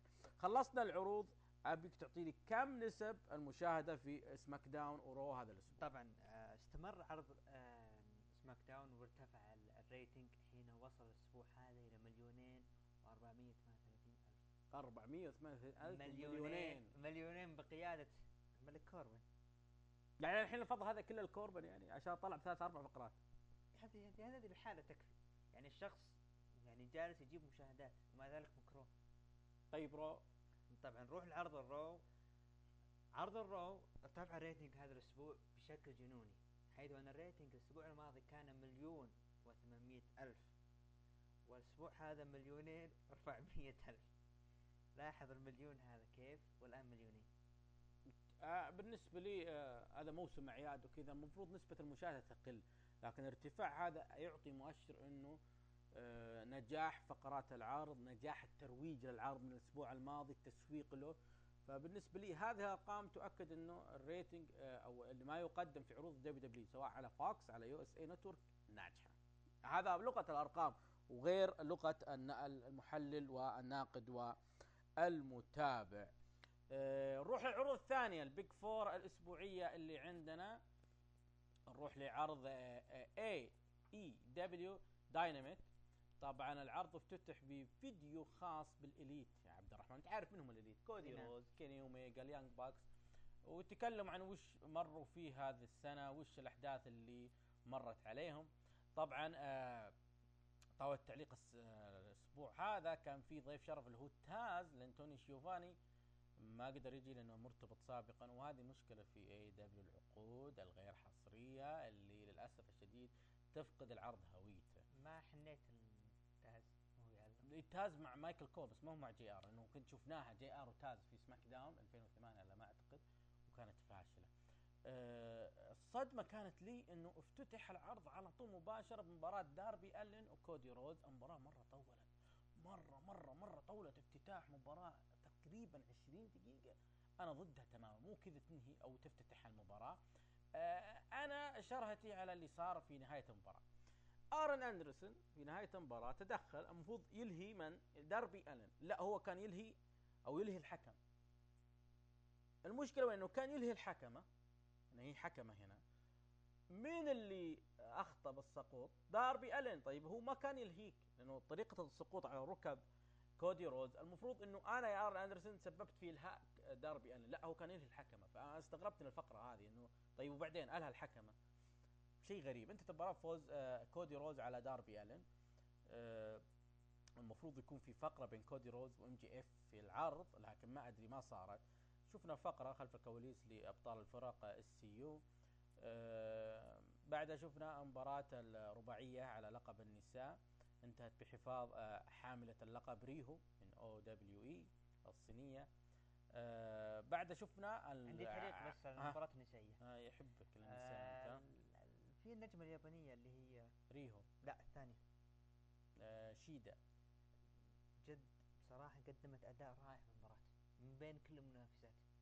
قدمت أداء رائع بالنسبة لي أنا. عجبتك حبيت يعني. حبيت أداءها.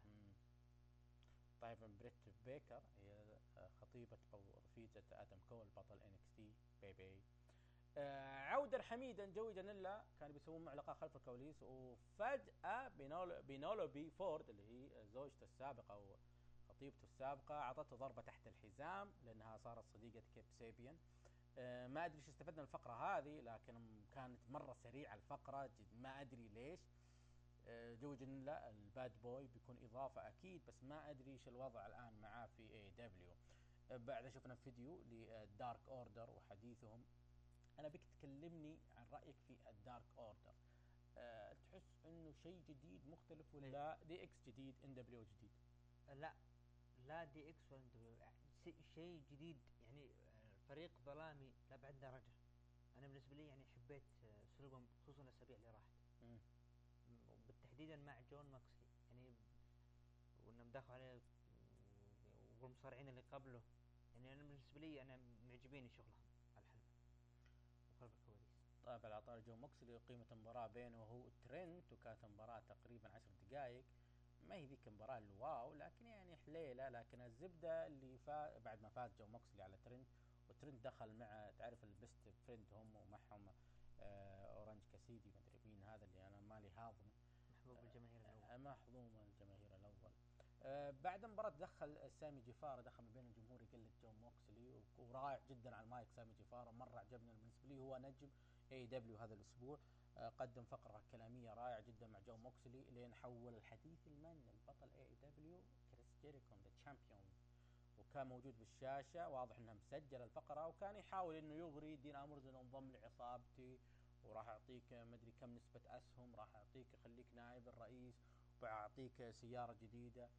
وقال جو موكسلي بعد نهاية كلام كريس جيريكو إنه آه، أرد عليك الأسبوع الجاي أو أرد على آم، عرضك الأسبوع الجاي. أنا بسألك سؤال هل جون موكسلي من نوع آه، الناس اللي تقدر تغريب ال- ال- المال وتقدر تغريب المنتجات الثمينة؟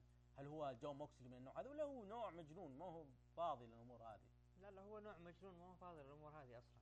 أنا يعني هو يرى أنه أنا ما تهمني الفلوس.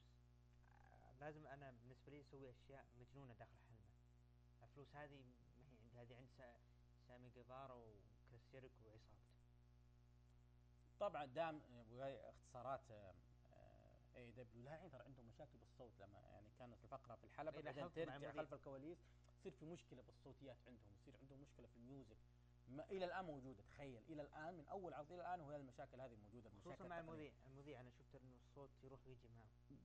ما أدري إلى متى بيحلون الفقرة. لكن ما دام إن سامي جيفارا أصلا موجود على الحلبة على طول دخلوا مباراة اللي كانت مع داستن روز a.k.a جولدست المباراة ما أخذت يعني حول عشر دقائق. طبعا حدث فيها تدخل من آه، هيجر اللي هو إيش كان اسمه؟ جاك سواجر. جاك سواجر تدخل في المباراة لصالح سامي جيفار والإثنين من عصابة كريس جيريكو. طبعا جت بعدها مباراة المرتقبة والبرومو الجيد ل MJF على الحلبة يتكلم فيها عن كودي روز انه اذا أنت تبي تبي بيننا وياك مباراة في العرض القادم اللي هو Revolution اللي بيقام في شيكاغو لازم إنه واحد آه إنك تخليني أجلدك. اثنين آه تلعب مباراة مع الزميل حقي آه، واردلو. يعني قام يتشرط MJF. أنا حديثي هنا إنه ليش ما شفنا كودي روز و MJF face to face على لو لو يعني كودي روز يكون عند الحلبة عند ال stage عند البوابة و MJF يكون عند الحلبة ويصير بينهم أخذ وعطاء. دام إنه موجود أصلا كودي روز لكن الآن ندري ليش؟ لأنه هو المنتج فلازم يكون خلف الكواليس. أنا أنا أشوف إنه أساسا MJF كثرة آه، الفقرات على الحلبة هو يتكلم عن كودي لكن ما يتواجهون. ما أنا أشوف يعني ليش؟ ليش ما يتواجهون اول مرة؟ حسيت إنه فيه يعني يعني MJF يقدم بروموهات كويسة لكن نبي رد. كم يمكن أكثر من مرة يطلع على الحلبة ويتكلم ويتكلم ويتكلم لكن ما في رد. م- بالنسبة لي شيء غريب هذا. بعد شفنا فقرة ل Jungle Boy تكلم عن مباراة اللي مع كريس جيريكو إنه جلس 10 دقائق كسب التحدي مع كريس جيريكو. كانت آه، مباراة حلوة. يعني حليلة وإنه 2020 بتكون سنة لهم.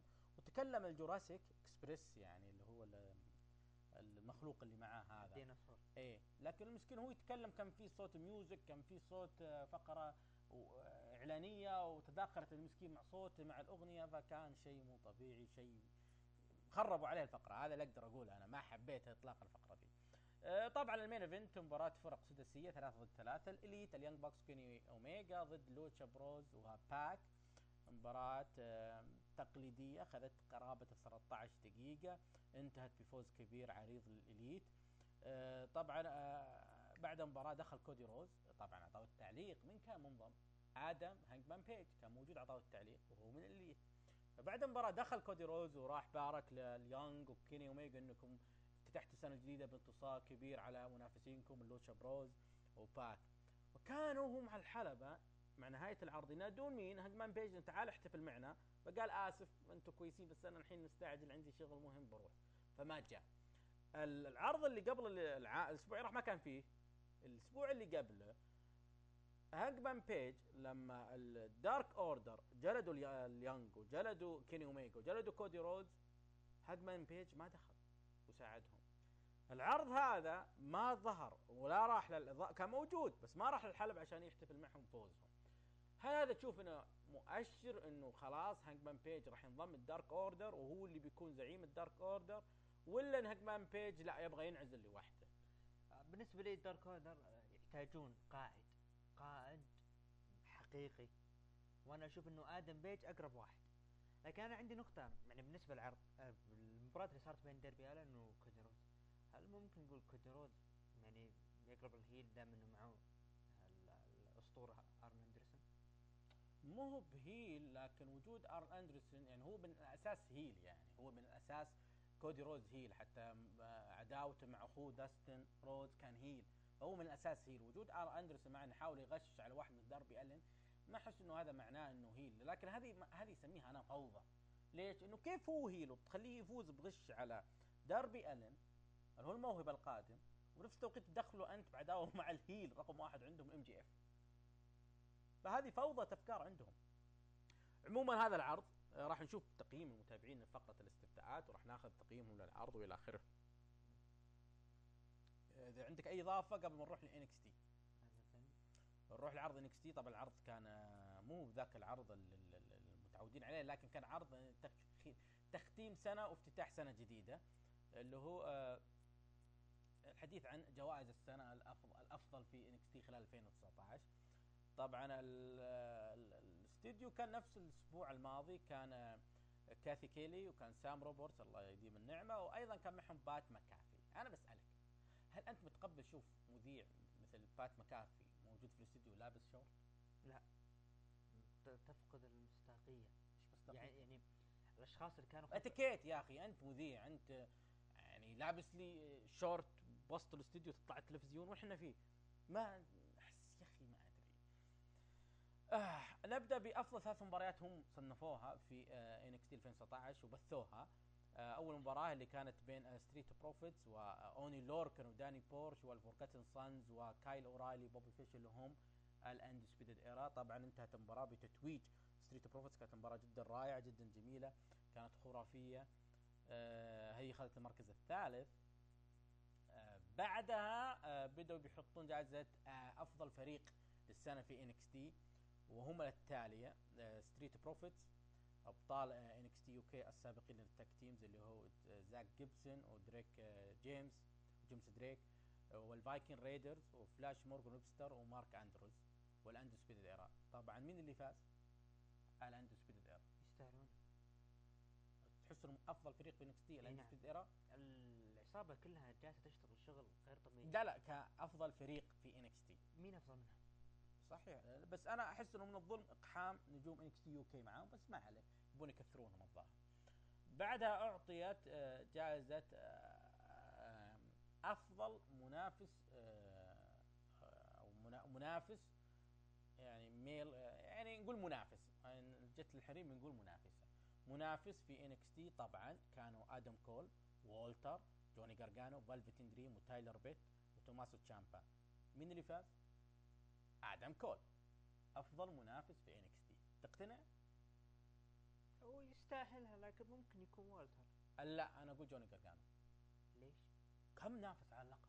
2019 كم مباراة خاض على اللقب؟ جوني جارجانو توماسو تشامبا بعد.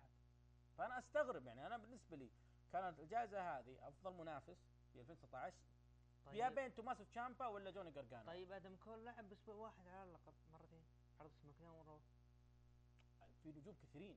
بس أنا بالنسبة لي آدم كول إنه بياخذ جوائز راح نجيها بعد قليل. الجائزة هذه لو أعطوها جوني جارجانو أعطوها توماسو تشامبا راح تكون أفضل. هذه وجهة نظري طبعا. أنت تقول لا آدم كول يستاهلها. آه، أفضل منافسة آه، طبعا آه، شينا بيزلر إيو شيراي توني ستورم كايلي وبيانكا بيلير وريا ريبلي اللي فازت شينا بيزلر. أنا بالنسبة لي أكيد أنها دافعت كثير عن لقبها قدمت حاجات حلوة جدا جميلة. أنا معجب بآيو شيراي جدا جدا شغله في 2019 عظيم. طبعا الجائزة التالية هي عداوة السنة. طبعا العداوات هي آدم كول جارجانو. وفازوا فيها ويستاهلونها صح ولا لا؟ إي نعم. أو أفضل عداوة فعلا يعني. رغم إنه توماسو تشامبا جوني جارجانو بعد ممكن يكون لها دور. آه، طبعا ثاني مباراة أفضل ثاني مباراة في NXT 2019 كانت مباراة اللي صارت في ال War Games فريق آه، ريا ريبلي ضد فريق شاينا بيزلر. وانتهى بفوز فريق آه، ريا ريبلي. رأيكم المباراة هذه؟ المباراة كانت رائعة وقدموا أداء عظيم. طبعا الجائزة التالية هي النجم المستقبل ومرشحين هم كوشيدا و آه، إكسلي وبرونسون ريد وتيغان نوكس داكوتا كاي وإيليا دراجونوف وايزاك. آه، سكوت وتيانا رارا ما أدري شو اسمها وكاميرون جريمز اللي هو حبيبي ترافل لي وداكوتا كاي. أنا بالنسبة لي إذا كان في نجم نجم قادم وإلى آخره فمع احترامي للجميع الأسماء اللي اختاروها هذه ما أدري ليش حطوها علشان يفوزون داك- داكوتا كاي ممكن. لكن في أسماء كثيرة تقدر تحطها. آه مو شو اسمه؟ هي ما هي ما هي والله ما هي عنصرية و... لكن احس منصور الشهيل ليش ما حطوا اسمه؟ ك- كيث آه كيث لي معليش أنا ضيع. موهبه اتركه لكن آه، نجم المستقبل بالنسبة لي لو حطوا منصور الشهيل عموما داكوتا كاي أنا بالنسبة لي كاميرون جرايمز تراني معجب فيه. لا تروفل لي أتفق معك. أتفق معك. طبعا الآن اعلنوا عن آه، بطولة داستي روز للفرق وحددوا الأسماء آه، من NXT اللي بيشاركون نعم البطولة الكلاسيكية للراحل داستي روز الحلم الأمريكي. فريق ال Undisputed Era آه، فريق ال Forgotten Sons ومات ريدل ومع بيت دن وكوشيدا بيكون معه زميل مجهول حتى لا ما اعلنوا عنه. هذا فريق NXT. فريق NXT UK مثل أهم وأجمل آه، الفرق هناك. زاك جيبسون وجيمس دريك. أيضا ال Gallus و Imperium وفريق آه، آه، فلاش مورجان ومارك أندروز. أنا بسألك ولازم تعطيني من سيفوز في هذه النسخة؟ Imperium Imperium. آه لكن عندي تعليق. بيت دن ما ما حسيت انه يعني له داعي انه يشارك يعني العام الماضي معه آه، رودريك سترونج؟ إي نعم. إيه. والسنة هذه معه مات ريدل. ما أدري أحس إنها تكرار. لا أنا أحس مات ريدل مو- مكانه غلط هنا. إي مكانه أنا أحس مرة مكانه غلط ما تريدل فممكن أنا بالنسبة لي ما تريدل وبيت دان ممكن يوصلون مكان يعني ممكن يوصلون نصف نهائي ممكن نهائي. كوشايدا وخصمه المجهول ممكن يسوون حاجة. توقعت من خصم أو من زميله المجهول. آه تذكر عودة كوشايدا؟ كان في شخص آه تم الهجوم عليه. أتوقع س- آه، لاتيني.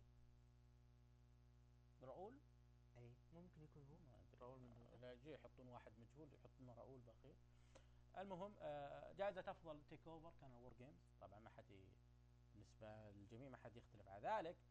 آه، موهبة آه، السنة كان في آه، داميان بريست كان في بايبر نيفن كان في دومينيك دايجاكوف يعني يعني ترشيح يدخله. أنجل جارزا وجو كوفي وكيث لي وكانديس لاري مات ريدل وريا ريبلي. طبعا أنا بالنسبة لي؟ آه اي وريا ريبلي. أنا بالنسبة لي آه مات ريدل آه كيثلي وجو كوفي يستاهلون. وتحديدا كيث لي. تحديدا أيضا جو كوفي.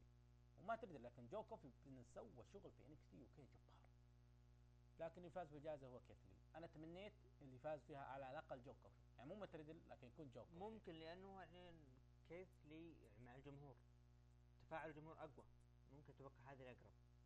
مع إنه كلهم ادوا يعني ب 2019 مباريات رائعة. مباراة السنة آه، فازت فيها مباراة مايكل كول آه آه وجوني جارجانو من NXT TakeOver نيويورك تتفق إن هي أفضل مباراة؟ إي نعم. هي اخذت أفضل مباراة. طبعا الفائز في مصارع السنة هو آدم كول.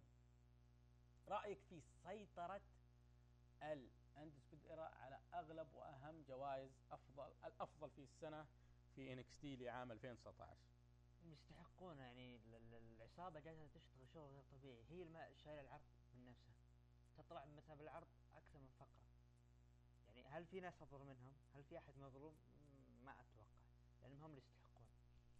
لأنه آدم كول الحال عادل جالس يشتغل شغل غير طبيعي على اللقب. فما بالك بال tag team. فما بالك باللقب مع إني أنا ما حبيته لكن يوم كان رودريك سترونج آه، صاحب اللقب ما كان ينافس لكنهم قدموا حاجات رائعة. جميل. بالنسبة لي جميل جميل طبعا أنا شايف اليوم معك شاحن متنقل والسلك آه، في الألوان هذه الجميلة. وش سالفتها؟ هذا الله يسلمك شاحن آه، طبعا عندهم هذا البدر الاتصالات يعني يستاهلون تحية حبايبنا لهم. تحية. الشاحن هذا يعني دخلت أنا عندي سلك خربان ف ببدل. فأعطوني سلك قالوا عندنا عندنا اسلاك بألوان. تختار اللون اللي تبيه وبلمت. يعني جربتوا السلك وتشوفوا تمام يعني ولا ينقطع ولا شيء لدرجة إنهم قالوا إذا صار أي إشكالية تواجه لنا رائعين جدا وأنا استفدت منهم من إحدى الكفرات بعد أحطها في الجهاز عندي. فمركز البدر للتقنية والاتصالات أي شيء يخص جهازك الذكي جوالك تابلت مروهم موجودين في عنيزة محافظه عنيزة في شارع الصالحية. نروح الآن لفقرة ال MMA وال boxing وهي من آه، إعداد زملائنا في حساب Arabic MMA تحية لهم. تحية لهم. آه، طبعا آه، الزميل الرائع عبد الرحمن تحية لك على هذا الترتيب الجميل. فعندنا هنا جوائز ESPN الأفضل في العقد الماضي من العشرين عشرة اللي هو 2010 إلى 2019 2019 وعندنا عدة أخبار من عالم ال MMA وال kickboxing وعندنا إحصائيات لل UFC خلال العقد. نبدأ طبعا بالأخبار بشكل جدا سريع. آه، نزال بدر هاري انتهى آه، اللي كان ضد ريكو. بعد سيطرة أصلا داخل النزال بدر هاري كانت يعني أغلب مجريات آه، النزال كان بدر هاري مسيطر لكن للأسف أنه تعرض لإصابة في الكاحل وتم إيقاف النزال وفاز فيه ريكو. هنري سيهودو نجم مفضل أعلن رسميا تخليه عن لقب وزن الذبابة والسبب يقول بركز على حزام ال 135 باوند آه، روبرت ويتكر اللي خسر من إسرائيل آه، أديسانا آه، ستكون له آه، مباراة في عرض UFC 248 ضد جاريد كانونير. وهذا طبعا آه، بيقام في 8 مارس. روبرت ويتكر يحتاج إلى آه، دور الجادة إلى الطريق العودة إلى النجومية من جديد. فهذا النزال مهم بالنسبة له. طبعا البطل السابق في آه، Bellator آه، وأيضا كان منافس على لقب ال UFC روري ماكدونالد رسميا يترك منظمة Bellator ووقع عقد مع منظمة PFL. طبعا PFL هي المذيعة عندهم هي ليليان جارسيا تحية ليليان. آه، طبعا عقده بيكون بال PFL طوال عام 2020 وروري ماكدونالد راح يكون بفئة الوزن الوسط. واحتمال إنه آه، آه، أخذ اللقب لقب وزن وسط في آه، منظمة بي بي, أو PFL راح يأخذ معها قيمة مليون دولار. كمارو عثمان اكد إنه يبغى يأخذ نزال مع الأسطورة جورج سانت بيير. يقول أنا مستوى أفضل منه لدي القوة لدي اللياقه لدي الصلابة لدي السرعة. أعتقد إنه قتال كبير جدا سيكون وأنا أحترم جورج بيير سنت لكن سوف أقضي عليه. الخبر الأخير كونر ماكريجر المدرب حقه. أنت عارف كونر ماكريجر حبيبك ها؟ إيه، إيه. المدرب حقه اللي هو اوين رودي يقول إنه كونر ماكريجر بالفعل عنده خطة لعام 2020 وش خطته؟ يبي قتال مع خورخي ماسفيدال يبي قتال مع كاوبوي سيروني ثم يبي يختم السنة بقتال مع مين؟ حبيب نور محمدوف أو حبيب نور محمدوف بطل الوزن بي- ال- بيجلد الخصوم كلهم كونر ماكريجر. بإذن الله. طبعا آه، نروح للافضل في العقد آه، على حسب إحصائية شبكة ESPN ديمتروس جونسون وجون جونز وحبيب نورماجوميدوف هم أفضل مقاتلين العقد. كونر ماكريجر جون جونز وروندا روزي هم المقاتلين الأكثر تاثيرا في العقد. رأيك؟ جون جونز يستاهل يكون الأفضل. تتوقع بيصير نزال بينه وبروك ليزنر؟ مو جون اعتزل جون جونز. اعتزل جون جونز ولا لا؟ لا. إيش رأيك؟ لا ما أتوقع. بروك ليزنر أساسا من بعد ال ال اي مين كان خصمه؟ آه اللي كان في آه، حمل UFC. اللي كان بيتقابل هو وياه وبعدين كورمييه إيه من ذاك النزال خلاص واضح بروك ليزنر رافض إنه يرجع خارج خايف؟ ما أحس إنه ما عنده شغف إنه يرجع ال UFC. أحس إنه اكتفى نعطيك أبرز أرقام آه، منظمة ال UFC خلال العقد من 20 و10 إلى 2019 آه، أرقام كبيرة بصراحة بالنسبة لي لكن نقول إنها قدموا أو آه، نظموا 363 عرض منها 132 عرض pay-per-view وقيمة داخل 159 قاعة في 26 دولة في 135 مدينة. طبعا عدد النزالات اللي قيمت هي 4195 نزال منها 1310 نزال آه، انتهى بالضربة القاضية 774 نزال انتهى بالإخضاع و 1558 انتهت بالقرار الإجماع و451 انتهت بقرارات المنقسمة بين الحكام. طبعا واضح النسبة العالية من المباريات يا إنها ضربة قاضية يا إنها بالقرار الإجماع والعدد الأقل للإخضاع. أسرع ضربة قاضية في العقد كانت لخورخي ماسفيدال في عرض UFC 239 خمس ثواني. وأسرع إخضاع في العقد كان في عرض UFC 184 لما روندا روزي أخضعت المسكينة في 14 ثانية. عدد الضربات الناجحة كانت 304048 ضربة. عدد محاولات ال takedown الناجحة 8980 محاولة عدد الضربات القاضية كانت 1843 هذه إحصائيات ال UFC في العقد من 20 آه، 2010 إلى 2019 أنا بالنسبة لي بأخذ رأيك هل ال UFC في العقد القادم ستكون أقوى من العقد السابق؟ هل في شيء جديد؟ هل في شيء مختلف راح نشوف عندهم؟ هم راح يكون أقوى ما ما حد راح يختلف الاشياء هذه. ومقدمين يعني حاجات رائعة يعني يكفي ال- ال- الشخص اللي جاي يستلم كم المبلغ هذه الحالة مليون حاجة حتى لو كان خسران. لكنهم هم عندهم حاجة أنا ما أدري أنا ما لي خبرة بال UFC لكن أنا أشوف إنهم يفتقرون إلى البط... ال- ال- فئه الوزن الثقيل. ما في منافسين. نعم ما في منافسين. في UFC للأسف الشديد في هذه الفئة لذلك هم يبون بروك ليزنر يعود حتى ينقذ هذه الفئة لكن ما حصل نصيب. آه، شكرا للزملاء في حساب MMA شكر خاص لعبد الرحمن على هذا التقرير الرائع وإن شاء الله. متلهفين لتقارير قادمة في الأسابيع القادمة. الآن نذهب إلى فقرة الاستفتاءات عبد الرحمن. عطنا استفتاءنا الأول. عندنا استفتاء اليوم اللي هو العرض SmackDown والتقييم من عشرة. طبعا قيمه الجمهور. آه، آه، تسعة إلى عشرة آه حصل عليه تسعة بالمية. ومن يعني بالنسبة لي الأفضل آه، عندك الأقل من خمسة حصل عليه 23% ومن خمسة إلى ثمانية حصل عليه 29% وال 37% اللي هو الاشخاص اللي ما شاهدوا واو. يعني نسبة عالية اللي شاركوا عندنا ما شافوا العرض. لكن نشوف النسبة اللي شاركوا. لاحظ إنه اعطوه تقييم متوسط إلى جيد جدا. من خمسة إلى ثمانية. فأنا أرى إن هذا التقييم عادل للعرض فعلا. أحس إنه عادل.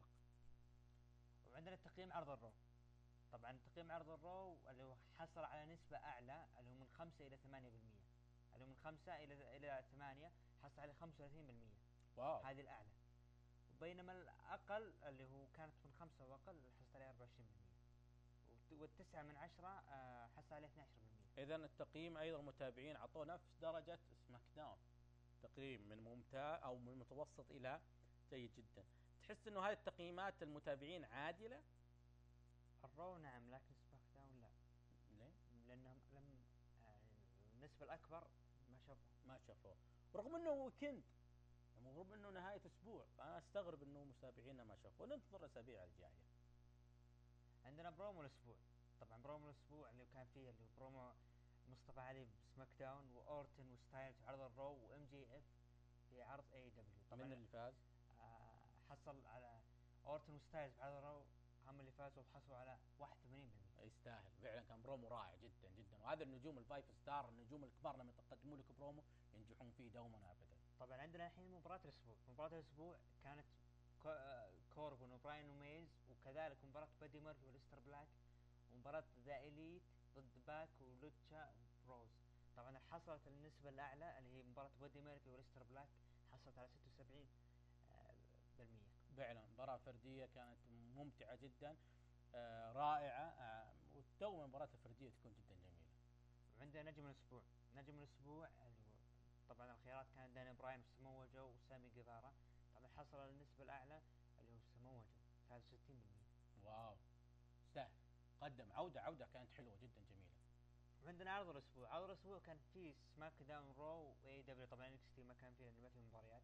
طبعا عرض ال Raw حصل النسبة الأعلى اللي هو 57% Wow wow آه شوف آه، رغم ان مدته عالية يعني كان مدته عالية لكن أنا بالنسبة لي أشوفه إنه آه، منظم أكثر في تنظيم عرض Raw في تنظيم أكثر من عرض العروض الثانية. SmackDown قلت لك كرروا لك آه، آه، آه، بارين كوربن الملك بارين كوربن. آه، كرروها كثير وما حبيتها اطلاقا لكن Raw كان منظم أكثر. هذا اللي فرق. آه، منظم إلى مباراة أندرادي وريكوشي.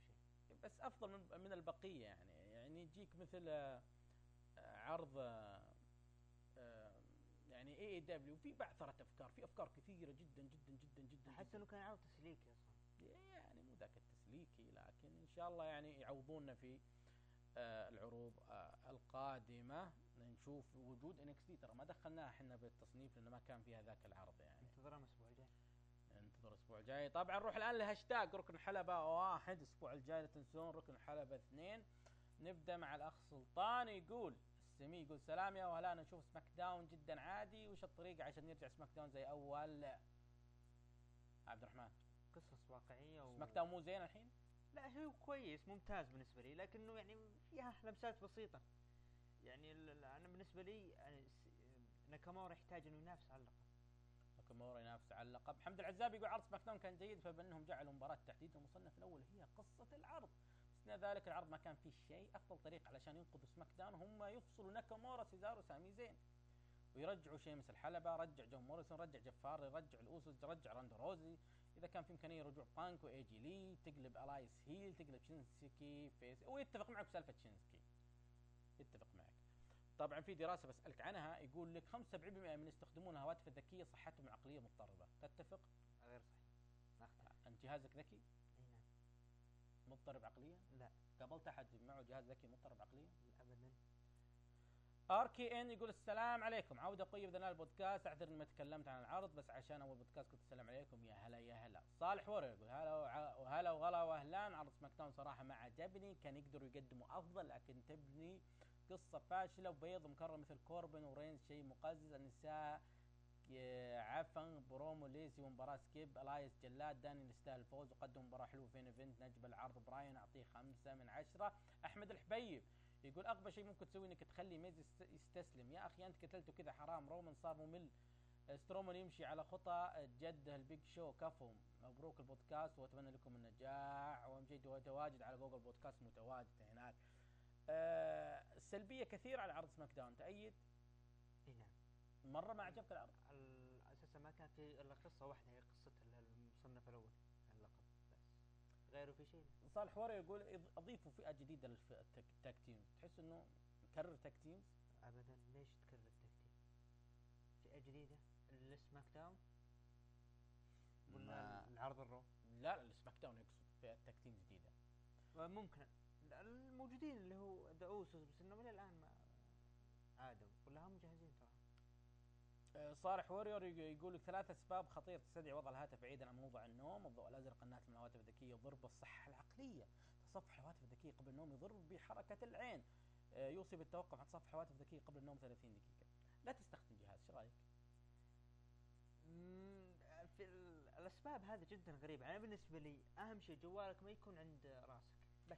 محمد الزواهر يقول الصراحة عجبني العرض ممتع متنوع بس العرض تحسه فاضي من النجوم.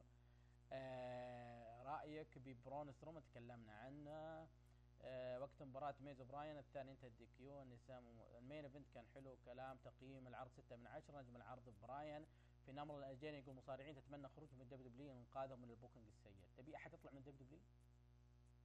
آه هو الا شخص أنا- روسف أنا بالنسبة لي روسف ترى ال- السيناريو اللي صاير له الحين أنا سمعت أخبار إنه متفقين عليه متعمدين إنهم يسوون السيناريو هذا. لكن أنا ما أتوقع له روسف الأفضل إنه يخرج. اذا إذا هم مصرين على إنهم يسوون فيه كذا. طيب هذا خبر يسعدك أنت يا الباريستا. يقول لك دراسة كورية جنوبية القهوة تقلل من فرص الإصابة بالزهايمر. أتفق. أكيد تتفق. ريان يقول أول شيء ألف مبروك بودكاست جديد والله يوفقكم. ثاني شيء سؤال توقع main event ريسلمينيا 36 وقع استملاء استمر استكمال بناء قصة رومان الهجوم عليه من بعد الرويال رامبل. تحياتي. آه، نقدر نعطي الآن مين ايفنت رسومين ولا لسه بدري؟ الرامبل. بعد بعد عرض رويال رامبل راح يبان كل شيء. راح يبان كل شيء. حسان القحطاني أو حس حسن القحطاني. وكانت أدوار تغيرت من سماك داون ورو. سماك داون لما كان العرض الثاني كان يقدم قصص جميلة ومترابطة. بينما رو كانت الأمور التسويقية وظهور النجوم يضفي على القصص. حاليا رو يمشي. يعني فعلا صار في تبدل ولا ما اي نعم. تؤيد كلام حسان ايد نعم. آه طبعا عطى العرض آه ثمانية من عشرة. آه في نام سعد يقول عرض رو خرافي مباراة أليستر وميرفي مو روعة إلا قمة بالروعة بس شنو مستقبلهم بعد الرامبل؟ مين؟ آه أليستر وبادي ميرفي. مم، أنا أتوقع ان العداوة تكفرت بينهم. جو آه سموه جو عاد كفيس؟ مؤقت. مؤقت. تحس إنه بيستمر على دوره يعني راح يرجع. توينر آه. راح يقلب heel هو. هل تلميح اورتن لايدج يعني عودة ايدج؟ نقول يا رب. طيب آه، آه، أحمد كرير يقول عرض ممتاز وراح أطبل له وأعطيه ثمانية ونص من عشرة بدون الحدث الرئيسي. يتكلم عن رو. welcome back يا بالغالي جو المهم إنك طيب. مسكين سيث وحده راح يواجه عباقرة المايك أوينز وجو. بيتورط مين؟ سيث رولينز. بيتورط مع سموه جو وكيفن اونز على المايك؟ ما أتوقع إذا أعطي حرية كاملة لسيث رولينز على المايك راح يجلد طلال the glory is blue يقول السلام عليكم أحب أهنيكم على البودكاست الجديد والله يوفقكم إحنا داعمين لكم. وسؤال بالنسبة لك مصارع العقد في دبليو دبليو وخارج دبليو دبليو طبعا آه، جاوبت عليها في التغريدة وقلت إنه بروك ليسنر. آه، طيب في خبر عن سالفة STC والشعار حقهم إنه مزروف من شعار في شركة أمريكية نفس الشكل ونفس آه، وشوف الصورة قدامك. آه، فضيحة هذا أقدر أقوله فضيحة. عبد الرحمن اثنين يقول ألف مبروك على انطلاقة بودكاست إن شاء الله مسيرة نجاح جديدة. عرض رو كان جيد عداوة جيدة كاسماء ستايلز مع اورتن فقرة كلامية رائعة. أوينز وجو ضد كتاب مع سيث أيضا عداوة ألماس مع ريكوشي يعني يرى إنه العرض كان جدا رائع ومتميز وجميل. هنتر نايف حبيبي يقول السلام عليكم. عروض الأسبوع جيدة وأفضلها الرو وأفضل شيء كان برومو أورتن وستايلز. آه، لانا ولاشلي تعيسة. آه، فارس يقول مساكم الله بالخير والف مبروك البرنامج الجديد وبإذن الله راح تكون ناجحة كعادتكم. مبدع حقيقة العروض بدأت ترجع مستواها الرائع الفترة الأخيرة وعروض هذا الأسبوع تقييمي لها 9 من 10 رو. أفضل ثلاثة أليستر وستايلز وأورتن. سماك داون 6 من 10 عرض عادي. أفضل براين ورومان سترومان وعرض AEW 8 من 10 عرض ممتاز سامي جيفارا موكسلي وأوميجا. عبد الله خالد يقول عداوة سيث وجو أوينز هي اللي راح تشيل الرو الأسابيع القادمة. آه عرض سماك صراحة معفن. حرب اي دبليو ضد إكس تي أحس NXT متفوق على AEW آه نختم مع الحبيب آه حب بخاري معرز السلام عليكم الخير. داية سنة جديدة بداية بودكاست جديد ورجع قوي البودكاست بعد غياب اشهر لو يوفقك يكتب لكم الخير. وما عندي شيء بس حبيت أسلم وشكرا لسلامك. عبد الرحمن أول شيء قبل ما أروح الباريستا عبد الرحمن أقول شكرا للجميع. مشاركاتكم كثيرة. الرائع أسعدتوني. آه، لكن حاول قد استطاع لما يكون في تكرار آه، للتغريد التغريدات. حاولوا تكون ثريد عشان أقدر أقراها ورا بعض. تحية لكم جميعا. والفقرة اللي بعد آه، القليلة هي الفقره المهمة وهي المداخلات الهاتفية. وناخذ أول مداخلة معنا في فقرة المداخلات نقول ألو من معنا؟ ألو السلام عليكم. سلام آه معكم أحمد آه كريري. يا هلا أحمد. دوم موجود عند الشيخ وهلان. سنت البداية حاب أبارك لك يا وهلان على البرنامج الجديد البودكاست الجديد. بارك لك كلمه ومنها للأعلى والتوفيق لك. الله يجزاك خير حبيبي. عن إيش آه. مداخلتك اليوم؟ عن عروض الأسبوع هذا بتكلم عن الثلاث العروض اللي صارت سماك داون ورو و AEW حلو. ببدأ في البداية بسماك داون. آه سماك داون بالنسبة لي كان عرض سيء جدا. لو بقيم بعطيه 2 من عشرة. أوف. آه، آه، أنا عندي مشكلة شديدة مع سماك داون. أنا فقدت متعتي يوم أشوف سماك داون. ما في متعة بالنسبة لي يوم أشوفه. ما في نجوم قادرين يأدوا آه معلش أو يغطوا يغطوا الناس الثانية. يعني أنا طفشت من بارن كوربن وبراين رومان اللي كل أسبوع جالس أشوفهم. شيمس من قبل ال TLC وهم يعلنوا عودته ولم يعد. لا هي هي, هي واضحة الشيمس الرامبل يا أحمد. أنت الحين مضطر. ما عندك نجوم جالسة آه، ما عندك نجوم. تحتاج شخص آه، زي ميرسون دحين. إلى الآن ميرسون طلعت أخبار وإنه خلاص آه، والآن ما ندري إيش صار عليه. هل بيروح لإكس دي روس داون ما حد يدري عنه. على كل من قلة النجوم حلبوا الفكرة حلب فكرة المباراه الثلاثيه اللي كانت في البداية بعدين صارت ثنائية بعدين صارت ثلاثية. مو معقولة. على كل أنا ما راح اطول في العرض آه، SmackDown أنا بنتقل صراحة لافضل عرضين صارت الأسبوع هذه اللي هي دبليو ببدا في دبليو. اي دبليو الصراحه العرض كان حلو جدا من ناحية الأداء والمباريات. أنا عندي مشاكل في القصص أول مباراة كانت مباراة داربي الين وكودي. المباراة حلوة. أعطوا ال hype العالي لداربي. الولد شغال بس يحتاج له شوية على المايك. ويحتاج له شخصيه غير ما تحس كودي. طولوها الفقره الافتتاحيه 20 دقيقة؟ أي أي صح. هذه مشكلة كبيرة في مباريات AEW مبارياتهم طويلة جدا. تعاملون عرض أسبوع على إنه عرض pay-per-view صح؟ من جد. آه إيش مشكلتي أنا مع المباراة الأولى؟ الحين داربي ألين وكودي رودز الأسبوع الماضي كانت كانوا tag team ضد آه، شو اسمه آه Butcher and Blade إيه ليش؟ لأن Butcher and Blade هجموا عليهم بسبب إن MJF قال لهم فجأة صاروا ضد بعض. سلامات أجل ليش ما تدخل Butcher and Blade المباراة؟ ما من الاساس Butcher and Blade تحس ما لهم داعي في العداوة اللي بين كودي و MJF. وداربي الين دخل كذا بالعرض. لكن من ناحية مباراه مباراة كانت حلوة. بعدين ننتقل للمباراة النسائية. المباراة النسائية جيدة نوعا ما آه، أنا عجبتني بسبب شخصين فقط اللي هم آه، هيكارو شيدا وريهو. أنا برأيي إن هم المفروض يستمروا بالعداوه وتكون هي- هيكارو شيدا البطل لفترة. أما بريت بيكر أنا ما أدري إيش AEW شايفين فيها. يعني على أساس إنه لو أعطيتوه حزام راح تجيبوا آدم كول عندكم؟ لا يبطون يبطون عظم هي أعطوه جوائز كل الجوائز أعطوه هي عشان يجلس. أما نايلا روز هذا كان أنا ما أتشرف حتى اشوفه أصلا. على كل آه، إيش كانت المباريات اللي بعدها؟ مباراة موكسلي موكسلي وجيريكو إلى الان أنا ما أدري عداوتهم أو قصتهم الان متوجهة. في الغالب في الغالب أتوقع إيش اللي بيصير؟ راح يرفضهم راح يرفض انضم إلى Inner Circle مع آه، عطنا بشكل سريع عرض Raw. دحيم العلي مخرجنا زعلان يقول طول حبيبه معلش عرض Raw عرض Raw آه بس معلش نقطة أخيرة عشان المباراة الأخيرة عن AEW المباراة الأخيرة من AEW أنا أشوفها مباراة ممتازة جدا جدا جدا ونجم العرض فيها ونجم المباراة هو أوميجا أبدع فيها.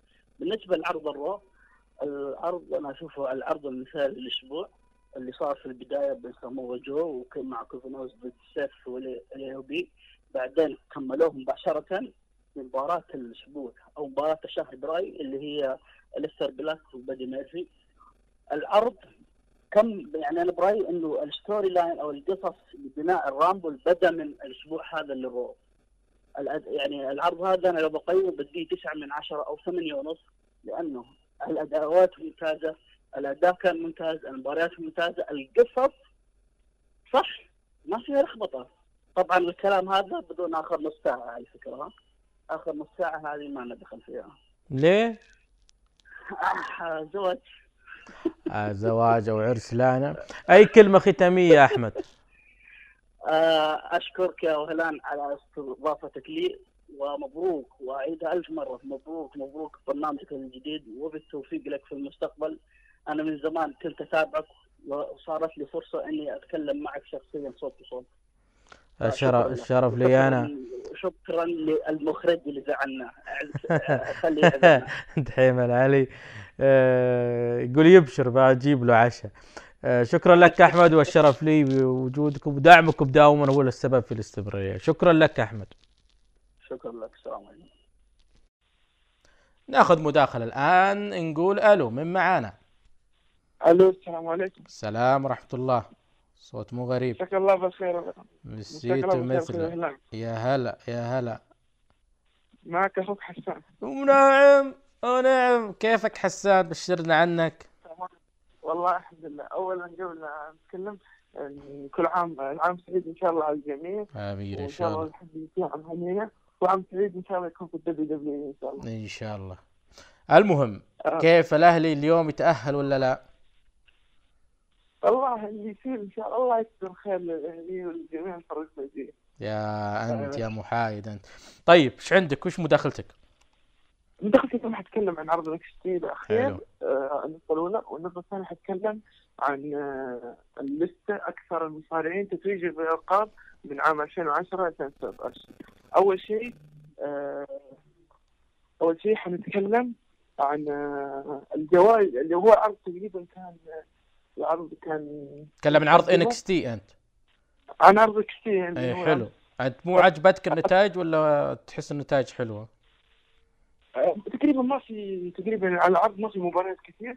أكثر شيء تم استعراض الجوائز آه، إي أيوه النتائج النتائج الجوائز. أنت عجبتك ولا لك اعتراض؟ إيه، أنا لا نتائج الجوائز عجبتني كثير. آه، وكالعادة استحواذ من آه، Undisputed Era تقريبا أخذوا جوائز كثير يمكن 60 70% من الجوائز كانت عند سويد زيرا آه، آه، ويستاهلونها عند سويد زيرا آه، عداوة العام أخذ من قبل المباراة. آه، عداوة العام كانت جوني جاردان ضد آه، جوني جاردان ضد آدم كول ومباراة العام هذه استعرضناها إحنا حسان. أنت عندك أي إضافة على الجوائز هذه؟ ما في تقريبا إضافة كبيرة آه، إلا إنه آه، كان في أشياء آه، من ميزة العروض من ميزة عرض من 60 يوم اللي سوى يعني ريفرش لدماغ الم- المستمع المتلقي فسوى إعادة الأشياء. جاب لقطات من أهم لقطات 2019 مباريات اللي صارت في 2019 زي كذا من أبرز المباريات. آه هذا النقطة الأولى، النقطة الثانية بتكلم عن موضوع اللي هو ال list الذي نزلت حقتها من بطولات من 2010 إلى 2019 تقريبا كوفي وذا ميز تصدروا القائمة ب 14 لقب توجوا فيه. آه، حلو. ثاني. والثاني كان سيث رولينز وجون سينا 13 وفي دولف زيجلر كمان أتوقع المركز اللي بعده. 12 إيه ال- آه، صار- أنت تشوف إن هذه القائمة ممكن تعطي أفضلية العقد مين أفضل واحد ولا هي ما دام إنها عن ألقاب خاصة بالمصارع نفسه بغض النظر عن القصص والسيناريوهات ممكن ما تعطي أي دلالة. شوف شوف هي لو تعطي مصارع يعني أنا أشوف القائمة ما هي مقياس آه، كبير. آه، لأنه جو إنه مثلا كوفي كينغستون أخذ معلومات اخذوا أكثر أكثر النجوم تتويجا بالالقاب لكنهم ما يتوجوا من أفضل ثلاثة في العقد ممكن أفضل ثلاثة مصارعين في العقد ممكن آه، نذكر آه، منهم ثلاثي شيء. طبعا جدا مع من يوم حضر WWE جميل. حضر بعد بدايه العقد بفتره لكن قدم مستويات مميزة. فانا أرشح إذا كان في نجمين للعقد وهما سيث رولينز من فئة الرجال وشارلوت فلير من جهة النساء. من جهة النساء. هم الأفضل. الأمتع الأجمل. مخرجنا دحيم العلي أشغلني يقول انتهى الوقت نقفل. إذا عندك أي كلمة ختامية يا حسان. أول شيء أشكرك على الاستضافة. آه، ثاني شيء إن شاء الله يكون بودكاست رائع. نتمنى إن شاء الله المستمع يستفيد من البودكاست. وشكرا جزيلا لك. شكرا لك حسان. شكرا. ناخذ اتصال ونقول ألو من معنا؟ السلام عليكم. سلام ورحمة الله. يا هلا. كيفك يا نعم صباح الخير بخير. من معنا؟ آه محمد خالد. هلا. يا مرحبا. محمد خالد. إيش مسوي؟ ليه ما علمتني دحين العلي محمد خالد هذا شاب جميل رائع. آه، أفخر إني أعرفه شخصيا لكن هذا لا يعني إنه بيكون كل شوي هو لاصق لي هنا في البودكاست ويتصل. فدحيم العلي تاكد الرقم هذا ما يتصل علينا مرة ثانية. يا هلا محمد إيش مسوي؟ الحمد لله. آه مداخلتك عن إيش؟ فكنا من الاتحاد فكنا من الكورة أرجوك. لا لا ما نتكلم عن الاتحاد. ما نتكلم عن كورة خلاص. خير وسوى طيب عطنا مداخلتك. لا بس بتكلم عن عرض SmackDown و Raw. يعني. يعني بالذات SmackDown يعني من أول ما انتقل لعرض Fox. ومستواه صراحة في النازل يعني بس نوع عرضي كان احتفالي طبعا. بس لقيت العروض مرة طالع مرة نازل يعني والسيناريوهات يعني حاليا آه، رومان رينز وكوربن هي العداوة الرئيسية عندهم واستغفر الله الله يكرمك كلاب. ومدري إيش. أما Raw لا أحكي لك عن اللي صار في النهايه الأخير. يعني بس عرض Raw حقيقة. العرض الماضي كان ممتاز. ترتيبه فقرات ومباراة بالذات أليستر بلاك وبادي آه،. آه، أنت تكلمت عن رومان في SmackDown وسيث في آه، Raw. آه، تقييمك لتعامل WW هنا وهناك مع رومان رينز سيث رولينز أنت عارف يعني ال Shield هم رقم واحد في ال WW خلال الخمس سنوات الماضية. آه عموما ما زي ما قلت البطن الدوريات كان غلط.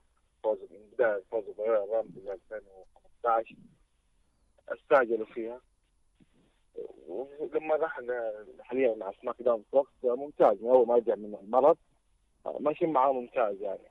وإن شاء الله 2020 يكون خير وعاد متوقع يفوز بال Royal Rumble السنة رومان رينز. يفوز بال Royal Rumble. إن شاء الله. طيب سيث؟ ست لا ما عشان ما ياخذ الرامبل. بس أنا أتوقع يمكن على الولايات يقول. ما أتوقع على دبليو تحس إن- معاه اي أو بي عصابه أيوه. عاجبك أنت سيث ما- الحالي؟ إي مرة عجبني مم. مرة عاجبك. أي كلمة ختامية يا محمد؟ آه، يديك العافية وشكرا على المداخلة وبالتوفيق آه، بالبودكاست آه، ركن الحلبة. إن شاء الله للأعلى. شكرا لك محمد خالد. ناخذ الآن مداخلة جديدة ونقول ألو. ألو السلام عليكم. السلام ورحمة الله. يا هلا. معك آه، محمد رولين أهلا. محمد فيصل. أهلا. يا هلا يا هلا أبو رولنز إيش مسوي؟ هلا بيك أبو نواف. الحمد لله أنت كيف مسوي؟ مشتاقين لك والله صوتك الجميل. يا ها أدينا مداخلتك عن إيش؟ والله شوف أنا كان عاجبني فوز براين الأسبوع هذا. حلو. وأتمنى العداوة تكمل مع بري حتى لفتره أطول. يعني بعد. ال Royal Rumble في جديد. بيقدموا مباراة. في جديد بنشوفه اجمل أيوه. في بناء الأسابيع الجاية بين براين وبري وايت. في جديد راح نشوفه غير اللي ش- كنا نشوفه في 2014 أتمنى. مو هذا اللي أنا بغيت أقول لك هو. واتمنى أشوف مباراة أجمل من اللي كانت في 2014 يعني وش بنشوف؟ أتمنى الشيء ذا أنا ما أدري بس اني أتمنى نشوف مباراة أجمل من اللي كانت في 2014 يعني؟ مباراة أنت تتكلم أتكلم كبناء يعني الأسبوع الجاي اللي بعده كذا امم ولا أتمنى حتى المباراة تكون يعني ذيك المباراة كانت خرافية. توقع يسويها داني براين ولا لسه بدري ان نتكلم إنه بيفوز ولا لا؟ مستحيل. آه يعني برا... بري فايز يعني محافظ على لقبه بري وايت بري حيحافظ على اللقب جميل. بري إذا خسر اللقب حيخسر بشخصيته العادية ما حيخسر بشخصية The. حلو. وبعد عرض بعد ما شفت عرض SmackDown و Raw الأسبوع هذا توقعت اثنين اللي حيفوزوا بال Rumble السنة دي. أول واحد اللي هو درو ماكنتاير وشوفوا نشوف عداوة مع بروك ليسنر في WrestleMania ونتمنى إنه يفوز في WrestleMania يعني كمان. والثاني اللي هو رومان رينز. وهذا اللي الأغلب متوقع الشيء ده إنه رومان حيفوز. بحكم إنه السنة الماضية ما نافس ولا على لقب إلا مرة واحدة. تخيل رومان رينز نفس مرة واحدة وانتهت DQ. كانت ضد ناكامورا. على لقب القارات وإذا رومان ما فاز هي طريقة إقصاء واحدة حتكون. تدخل آه، كوربن وزيجلر وإذا انتهت عقوبة آه، روبرت رود. ممكن يخش معاهم كمان. يحاولوا يقصوا رومان رينز. طيب آه، إذا عندك أي مداخلة ختامية؟ حاب أشكرك على الاستضافة. ثاني شيء حاب أبارك لك على البودكاست الجديد. أتمنى لك التوفيق. وبس مبروك. الله يبارك فيك وجدا ممنون ومشكور لمداخلتك معنا محمد آه، رولنز ومعنا مداخلة ونقول ألو. السلام عليكم. سلام يا هلا. أنا ما يمكن ما حد يعرفني بس أنا أنا وليد. ما ما ما عندي حساب في تويتر ولا شيء بس إني. عندي مداخلة بتكلم فيها اليوم عن اللي هو الفيلم اول شيء أنا أقول ما شكرا وليد إنك دخلت معنا. وليد من أعز المقربين اللي آه، لهم مناقشات حلوة في أماكن ما في مناطق أخرى. وطلب المداخلة ودحيم العلي مخرجنا. لا تعطيه مرة ثانية مداخلة الأسبوع الجاي ولا اللي بعده تكفى. تفضل وليد يا هلا يا هلا. أنا بتكلم عن ال Fiend. أنا ال Fiend ما عندي مشكلة معه. في خارج الحلبة ولا في البرامات اللي يسويها والعداوات اللي يبنيها مع مع خصومه أشوفها كويسة. أنا بس عندي مشكلة معاه داخل الحلبة. لما ياخذ ضربات آه، finisher ات من المصارعين من داني براين ولا من رولينز وياخذها أربع خمس مرات والرجال يقوم عادي يقوم يقوم يقوم. في البداية كانت حلوة. أو شخصية ما شاء الله قوية وما أدري وش. وكنا نتحمس له نطلع إنه بنشوف له شيء قدام. فكنا لما نشوف كيف قوته في الحلبة كنا ننبسط. نحس إن هذا ذا شيء بيوصل بيحقق لقب العالم بيحقق أشياء كنا إحنا نبغاها فيه من السنين الماضية. بس إن أشوف هذا هذا موضوع بي بيقتله. أنا أشوف أي اي أي أصلا اي أي مصارع إنه يتضخم ياخذ ستريك ياخذ آه، ما ينهزم. ينضرب ولا شيء هذا أشوفه خلاص فاشلة. فشلت مع برون ستورم قبل يوم إنه كان يضربون أكثر من مصارع يضرب فيه يضرب فيه يضرب فيه وما عنده مشكلة يقوم. وشفناها كيف الحين آخر ما آخر مباراة لعبها في كراون جود بوكس واحد جالس برا 10 ثواني من سده هذه أشياء تنقتل. أنا ما أشوف إلا هي خلاص ذا العصر ما تضغط إلا مع مصارع واحد اللي هو براك فقط. هو اللي يقدر ياخذ شخصية وحش وينضرب و... وتمشي معاه والناس تتقبل. أما The Fiend أنا ما يعني أنت تتكلم عن الواقعية في تلقي الضربات. إيه نعم. مم. حلو. لأن ال Fiend يعني لما ياخذ ضربات احسن هذه تقلل من ال business. إحنا قد تكلمنا فيها قبل عن مصارعين ال indies لما كانوا يتقربون ويطفون من ما أدري من وين وآخر شيء ما عنده مشكلة كلها خمس ثواني ويقوم يشقلب مرة ثانية. هو توك طايح من من 6 متر 7 متر. لا ويسوون 6000 finish وقوم يعني. في هذه كلنا ننتقدها فما لما تيجي من WW اللي هي ما ما عودتنا على ذا الشيء أشوفها بايخة مرة. وخ... وخاصة أنا الحين دائما لا يضخ جاي يضخمون مصارع يعني. قبلها يوم كان بروك نزل مع يوم أول حملة له مع ال Universal يوم كان من Great Ball of Fire الظاهر كان ي... كان عنده سيناريو إنه هو يسوي F5 على مصارع واحد ويفوز. مصارع F5 على واحد يفوز. إلين يوصل لل WrestleMania مع رومان رينز ورومان رينز هو اللي يقوم من ال F5 أنا أشوف هذا الطريق ماشي مع The Fiend. يمكن ربط غريب بس إنه هو كذا الحين قاعد ياخذ ضربات المصارعين وما عنده مشكلة ويقوم يقوم. إلين يوصل لرومان رينز في WrestleMania وهناك الوقت يتغير.